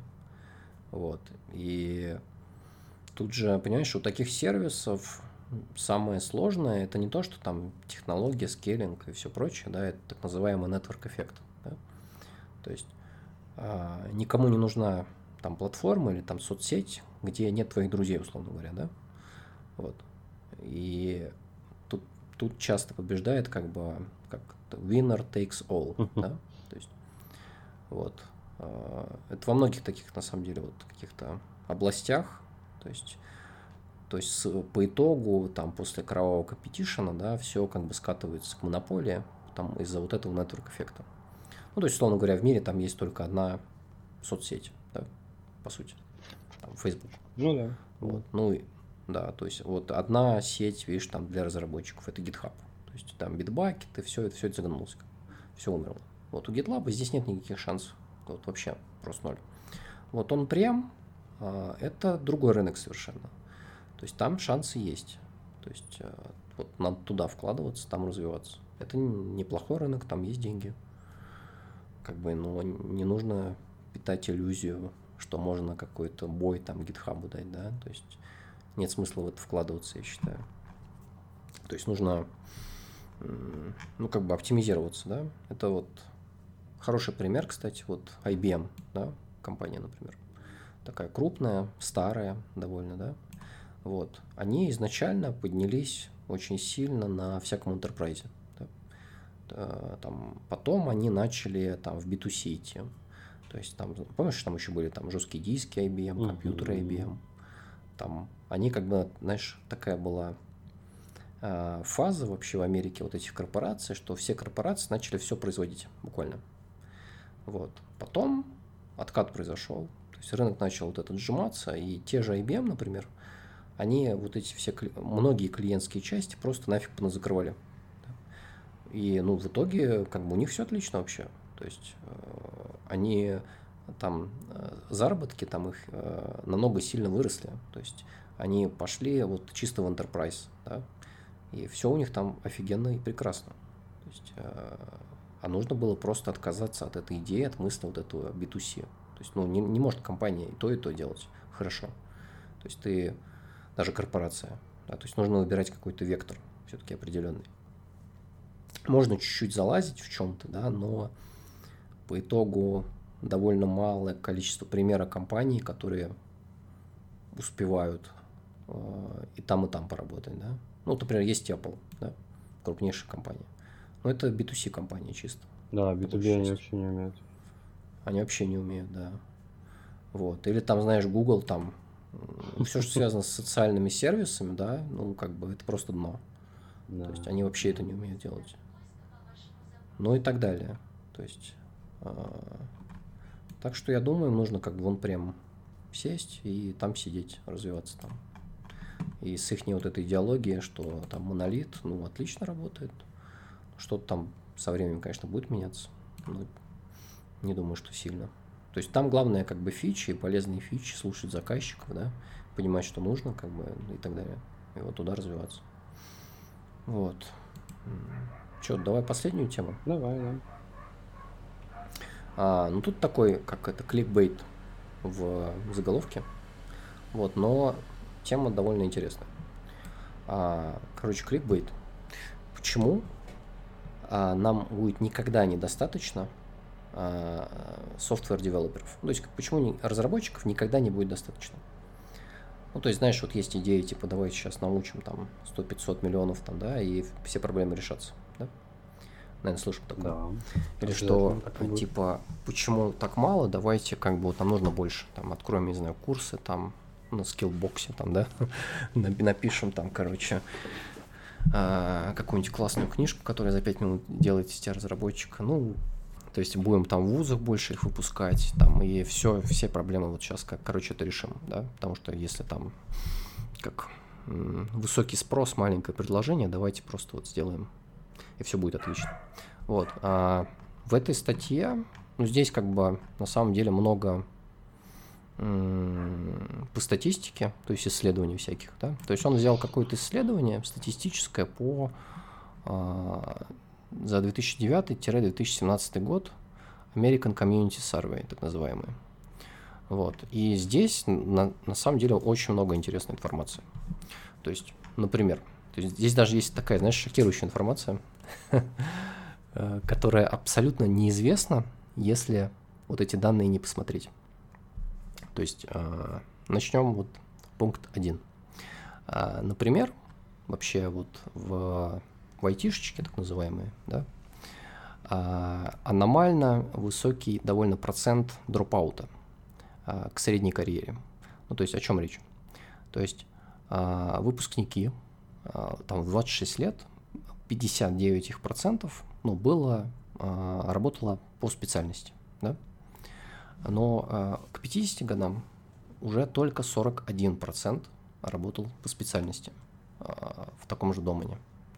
Да? То есть это 30% дропаута на, а, так сказать, э, срединной карьере. То есть это очень много. Вот. И то есть со временем те, кто как бы работал по специальности, из специальности уходят. То есть и это довольно интересно. Это очень странно. Потом... Как, как это происходит? Ну, вот так. Да. Да. То есть это уже как бы шокирующе. Но сейчас будет еще интереснее. Шок. А, потом, ну, довольно очевидная вещь, то про то, что многие говорят на самом деле. Ну, о том, что в IT очень а, высокий процент изменчивости. Да? Ну, то есть, как бы, там, 10 лет назад это был один набор технологий, 10 лет спустя это уже другой набор технологий, да? Вот. А 5 лет назад он там наполовину другой был, да? Вот. А, ну, это подтверждается. То есть а, статистика, что это так. То есть было проанализировано 40 тысяч, короче, вакансий. То есть там все сравнивали по скиллам. Ну, то есть как позаморачивались так неплохо. Вот. И, ну, что действительно, то, что в области, связанной с компьютерами, а, максимальное количество именно изменений а, в джоб-постах, да, то есть в наборах скиллов, именно как раз связано все, что связано с айтишечкой. Здесь тут даже есть таблица, короче, где вот конкретно там, то есть компьютер occupations, это как вообще номер один как раз по изменяемости вот набора вот этих требуемых скиллов. И, кстати, интересно, что здесь есть еще минимально изменяемые профессии. Вот как ты думаешь, кстати, какие там есть? Вот так, наугад. Шахтер? Шахтер. А, ну, кстати, ты не угадал. Не, вообще самое минимальное это водитель авто. Ну, кстати, да, да. Да, то есть вот, то, то есть все как требовалось 10 лет назад, то же самое требуется примерно и сейчас. Также это повара, на самом деле. А это, кстати, вот странно, да, на мой взгляд, но это учителя и инструкторы ну, все-таки, то есть, видимо, онлайн обучение как бы толком там ничего никуда не зашло. Вот. А потом ну, это те, кто... учителя чего, наверное, просто... Ну, хотя, видишь, тоже, да. Ну, здесь объединенные группы. То есть, это такие кластеры, скорее, mm. да. Вот. Ну, потом, да, короче, а, всякие waitress там и прочее, то, что связано много с едой, а, какое-то перемещение, какие material moving, не совсем понимаю, что это. Ну, это, видимо, с логистикой что-то связано. Слушай, знаешь, у меня, может быть, такое, у меня такое чувство, что на самом деле оно, может быть, и меняется, просто... Ну, не так сильно. Либо, Речь либо об этом. Rate of change. Сильно, либо просто это как бы само собой разумеющееся. Ну, типа, все-таки, а, условно, программы обучения, они же меняются чуть-чуть, да? Но да. вот вопрос, типа, ну, к тому, что вот ты программист, типа ты в коме пролежал, ты вот сейчас придешь, ты же тоже в целом вникнешь в докеры и кубернетесы. А, ну, смотри, тут как, какая, какой нюанс? Смотри, представь, что ты... Нет, а вот, вот тут я, наверное, с тобой согласен только отчасти. Потому что я видел такие примеры. Mm. А, то есть ты программист, ты пролежал в коме, или, я не знаю, ты просто не программировал. То есть ты, я не знаю, работал менеджером, да? Да. Вот. А причем желательно менеджером в, я не знаю, образовательной среде, да? То есть ты не менеджер айтишников? Прошло 10 лет. Ты выходишь на рынок труда, а ты никому не нужен. Все. Э, э, конец истории. То есть потому что... Ну, типа ты джун, а, ты имеешь в виду? Да, ну ты никто. То есть даже не джун. Наверное, хуже, чем джун. А, потому что есть же еще, понимаешь, дискриминация по возрасту в том числе, да? Mm. Конечно, многие о ней не говорят, но она существует. Вот. А потом, то есть, а, многие вещи смотрятся в той же айтишечке, они по технологиям, которые ты знаешь. То есть, на самом деле, это важно. То есть, ты не знаешь докер Kubernetes, сорян, как бы, ты там не работал Hadoop Spark, ну, чувак, зачем ты нам вообще нужен, да? Вот. А, то есть твой, а, знаешь, вот этот вот горизонт вариантов очень сильно сокращается, очень сильно. Ну, софт-скиллы же тоже важны. Они важны, многие про это понимают, но рынок работает по другим правилам. То есть э, смотрят в первую очередь на технологии, которыми ты владеешь сейчас, чтобы ты не тратил время на их изучение. Вообще никак. Вот. Ну, тут я согласен. И да, и в вакансиях именно всегда идет перечисление в первую очередь во многих, ну, в большинстве, да, именно как бы технологии, что вот именно твой профиль накладывается на профиль вот вакансии, каких технологий ты знаешь, тогда у тебя больше шанс получить эту вакансию. Вот, примерно оно так и работает. Ну, а, я, наверное, потом... согласен, да. Типа учитель русского, он русский как бы условно да. не забывает. Да, там могут быть какие-то новые изменения, там новый учебник, еще что-то, программа mm-hmm. как-то там по-новому может быть устроена, но да. предметная область в целом та же. Язык да. не, не изменяется. Угу. А, ну, кстати, вот из интересного, что меня даже немного удивило, а, вот если, знаешь, computer occupations, это вот первое, вот в этом а, rate of change, да, то есть изменений. Но опять же, да, вот то, что про учителей, да. То есть смотри, там не то, что ничего не изменяется, просто оно изменяется намного медленнее, чем то, что связано с софтом, да, намного медленнее, там, в разы. Вот. А, а вот то, что еще сильно изменяется, ну, ты вот, вот неожиданно, да, но это сейлы. То есть вот ты в, сей, в sales, да, например, и на самом деле оно не сильно отстает по изменяющимся скиллам а, от там computer occupations. Тебя это не удивляет? Salesforce поменялся. Ну, смотри, вот тут написано как Sales Representations Services. Mm-hmm. Да? Ну, то есть это все, что связано с, э, ну, по сути, отделами продаж. Да, то есть и там то есть динамика какая-то тоже высокая. Потом operations, uh, specialities, managers. Ну, то есть, на самом деле, даже у менеджеров, которые считают многие, что он типа менеджер, что он там, как он, что они там учат, да, вот. Но тут все тоже сильно меняется довольно. Все, что связано с бизнес, operations, финансовые специалисты. То есть, а, ну, с врачами понятно, да, то есть там же тоже все-таки довольно много всего изменяется. Врачи, Технологии какие-то да, новые, да. Да, врачи постоянно учат. Да, а, вот. Ну и так далее. А, потом, чего еще интересного здесь есть? Ну, тут он пишет о конкретных э, технологиях, бла-бла-бла, о том, что ML AI очень сильно вырос там с 2007 по 2017. Ну, это понятно, это мы все и так знаем. Вот, но что тут еще интересного было? А, ну это вот такое, как бы, тоже из шокирующего контента. То есть, смотри, а, вот у нас типа область, которая сильно изменяется, да? Вот, ну, соответственно, есть некая социальная справедливость относительная, да, о том, что если тебе приходится больше тратить время на самообучение, соответственно, в среднем по области платят выше, чем в среднем по рынку, да? Ну, как бы логично? Потому что а, если люди а, требуют а, как бы вот переучки вот этой, да, ну это же как бы какой-то ментальные Логично, траты, кстати, да? да. Да. Соответственно, они получают денег больше. Вот это, но теперь такой шок-контент. А по статистике, ну, то есть, смотри, вот есть как бы там топ-10 процентов людей, допустим, да, которые работают в IT. Это такие так называемые fast learners? Ну, то есть, которые в среднем обучаются, познают многие вещи быстрее, чем другие. Да? Ну, есть, условно говоря, знаешь, там вышла какая-то новая технология. Чувак там не разбирался там месяц, да, он там разобрался за неделю, за месяц. Уже все это адаптировал, да? Вот. И а, может показаться, что типа такие люди, знаешь, на, на, на, вот, а, хочется сразу вывести, что ну, такие люди очень сильно преуспевают в этой области, да. Но а, теперь шо, внимание, шок-контент. То есть, а, чем ты больше фаст-лернер, тем больше вероятность, что ты будешь дропаутом. А, что ты об этом думаешь? Ну, мне кажется, ну, то есть, то есть, то есть, смотри, фастлернеры, вот так называемые, они чаще уходят из профессии быстрее, чем а, средний или какой-то там те, тот, кто медленно обучается. Почему?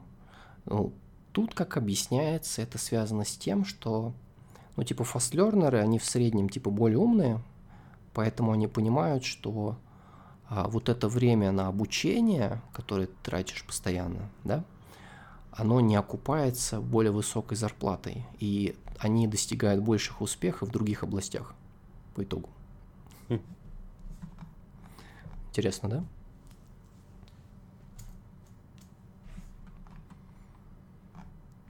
Блин, интересно. Да. Вот. А, ну, еще здесь, кстати, вот про есть про врачей. Life Science, да?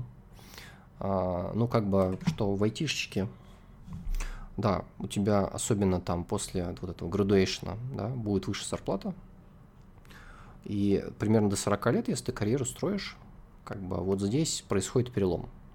То есть вот там как бы врачи, доктора и прочие начинают уже в среднем получать выше просто, mm-hmm. да, чем там в IT. И потом оно как бы вот именно, то есть у них растет, а у тебя не то чтобы растет или растет медленнее.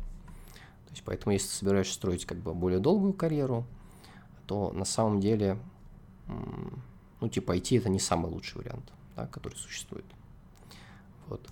А потом а, тут он еще делится такими интересными мыслями о том, что, ну, помнишь же title, да, вот этот кликбейт? Угу. Почему нам не будет никогда не хватать? А понимаешь, фишка в том, что, смотри, если мы сейчас начнем выпускать много айтишников, да, то из-за того, что у нас вот этот а, процент изменения скиллов выше здесь, но при этом у нас будет больше людей, которые будут претендовать на больше вакансий, ну, соответственно, зарплаты пойдут вниз, да? Что, ну, как бы такая базовая экономика. Вот.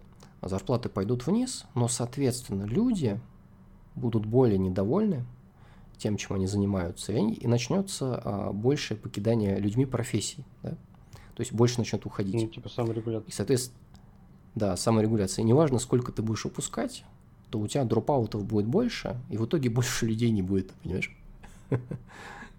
То есть, э, и зарплата опять пойдет вверх, да? То есть, она, она должна быть чуть выше рынка, чтобы люди хотели этим заниматься.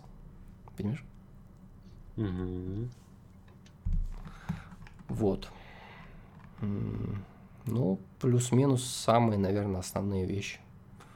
Я писал из статьи, хотя тут можно что-то еще подчеркнуть. Но Не, вот ну, ты что думаешь? Статья, на самом деле, реально крутая. Да. Я закину немножко. Ну, с одной стороны, она позитивная, чтобы там люди не волновались, да? Что там и сейчас как бы их уволят, и там все как бы больше ничего не будет. Ну, вы, то есть те, кто вот занимается там IT, условно говоря, да, то есть, ну, вы обмениваете вот это вот время изучения на как бы более там высокую зарплату по рынку и там какую-то относительную защищенность в плане там поиска работы, да. Но, соответственно, вы как бы за это платите. То есть там своими нервами, а, такой менталочкой, да, вот, и всем прочим. Но при этом, как видишь, как бы многие ну, не выдерживают. либо не выдерживают, либо находят, знаешь, более такое теплое место с более спокойной какой-то работой, да, но при этом еще и типа и самые умные, а, они как раз, то есть понимают, что там где-то, и они уходят, и там где-то они получают либо столько, либо больше, но меньше затраты вот этой менталки, да. То есть, условно говоря, а, ну, знаешь, там, например, ну, ты там стал адвокатом, допустим, да? Ну, я не знаю, может, это плохой пример, потому что законы все-таки часто меняются тоже, да? Да, там еще но, как... Да, законы меняются часто, но при этом набор скиллов-то не меняется, да? Ну, вот да, о чем, наверное, да, речь. Да, да. Да, и то есть, и знаешь, адвокат, который там себе заработал репутацию там через N лет, да, ну, в среднем он будет получать там выше, чем средний айтишник. Как бы это логично, да? И, соответственно, вот эти вот как бы fast learners, вот там Ну, это сейчас как бы высосал из пальца про адвоката, да? Вот, ну, чтобы понимать. То есть они с большей вероятностью куда-то там быстренько перекатятся, потому что они поймут, что это просто выгоднее, да, и будут этим заниматься, а потом сравняются и повысят зарплату, э, чем то, то, что они получали бы там в IT. Вот. Такие дела.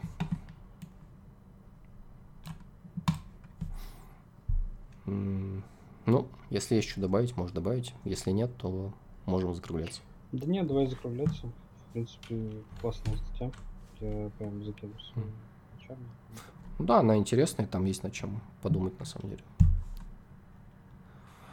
Так, ну чё, тогда все, всем пока. Да, давай пока-пока.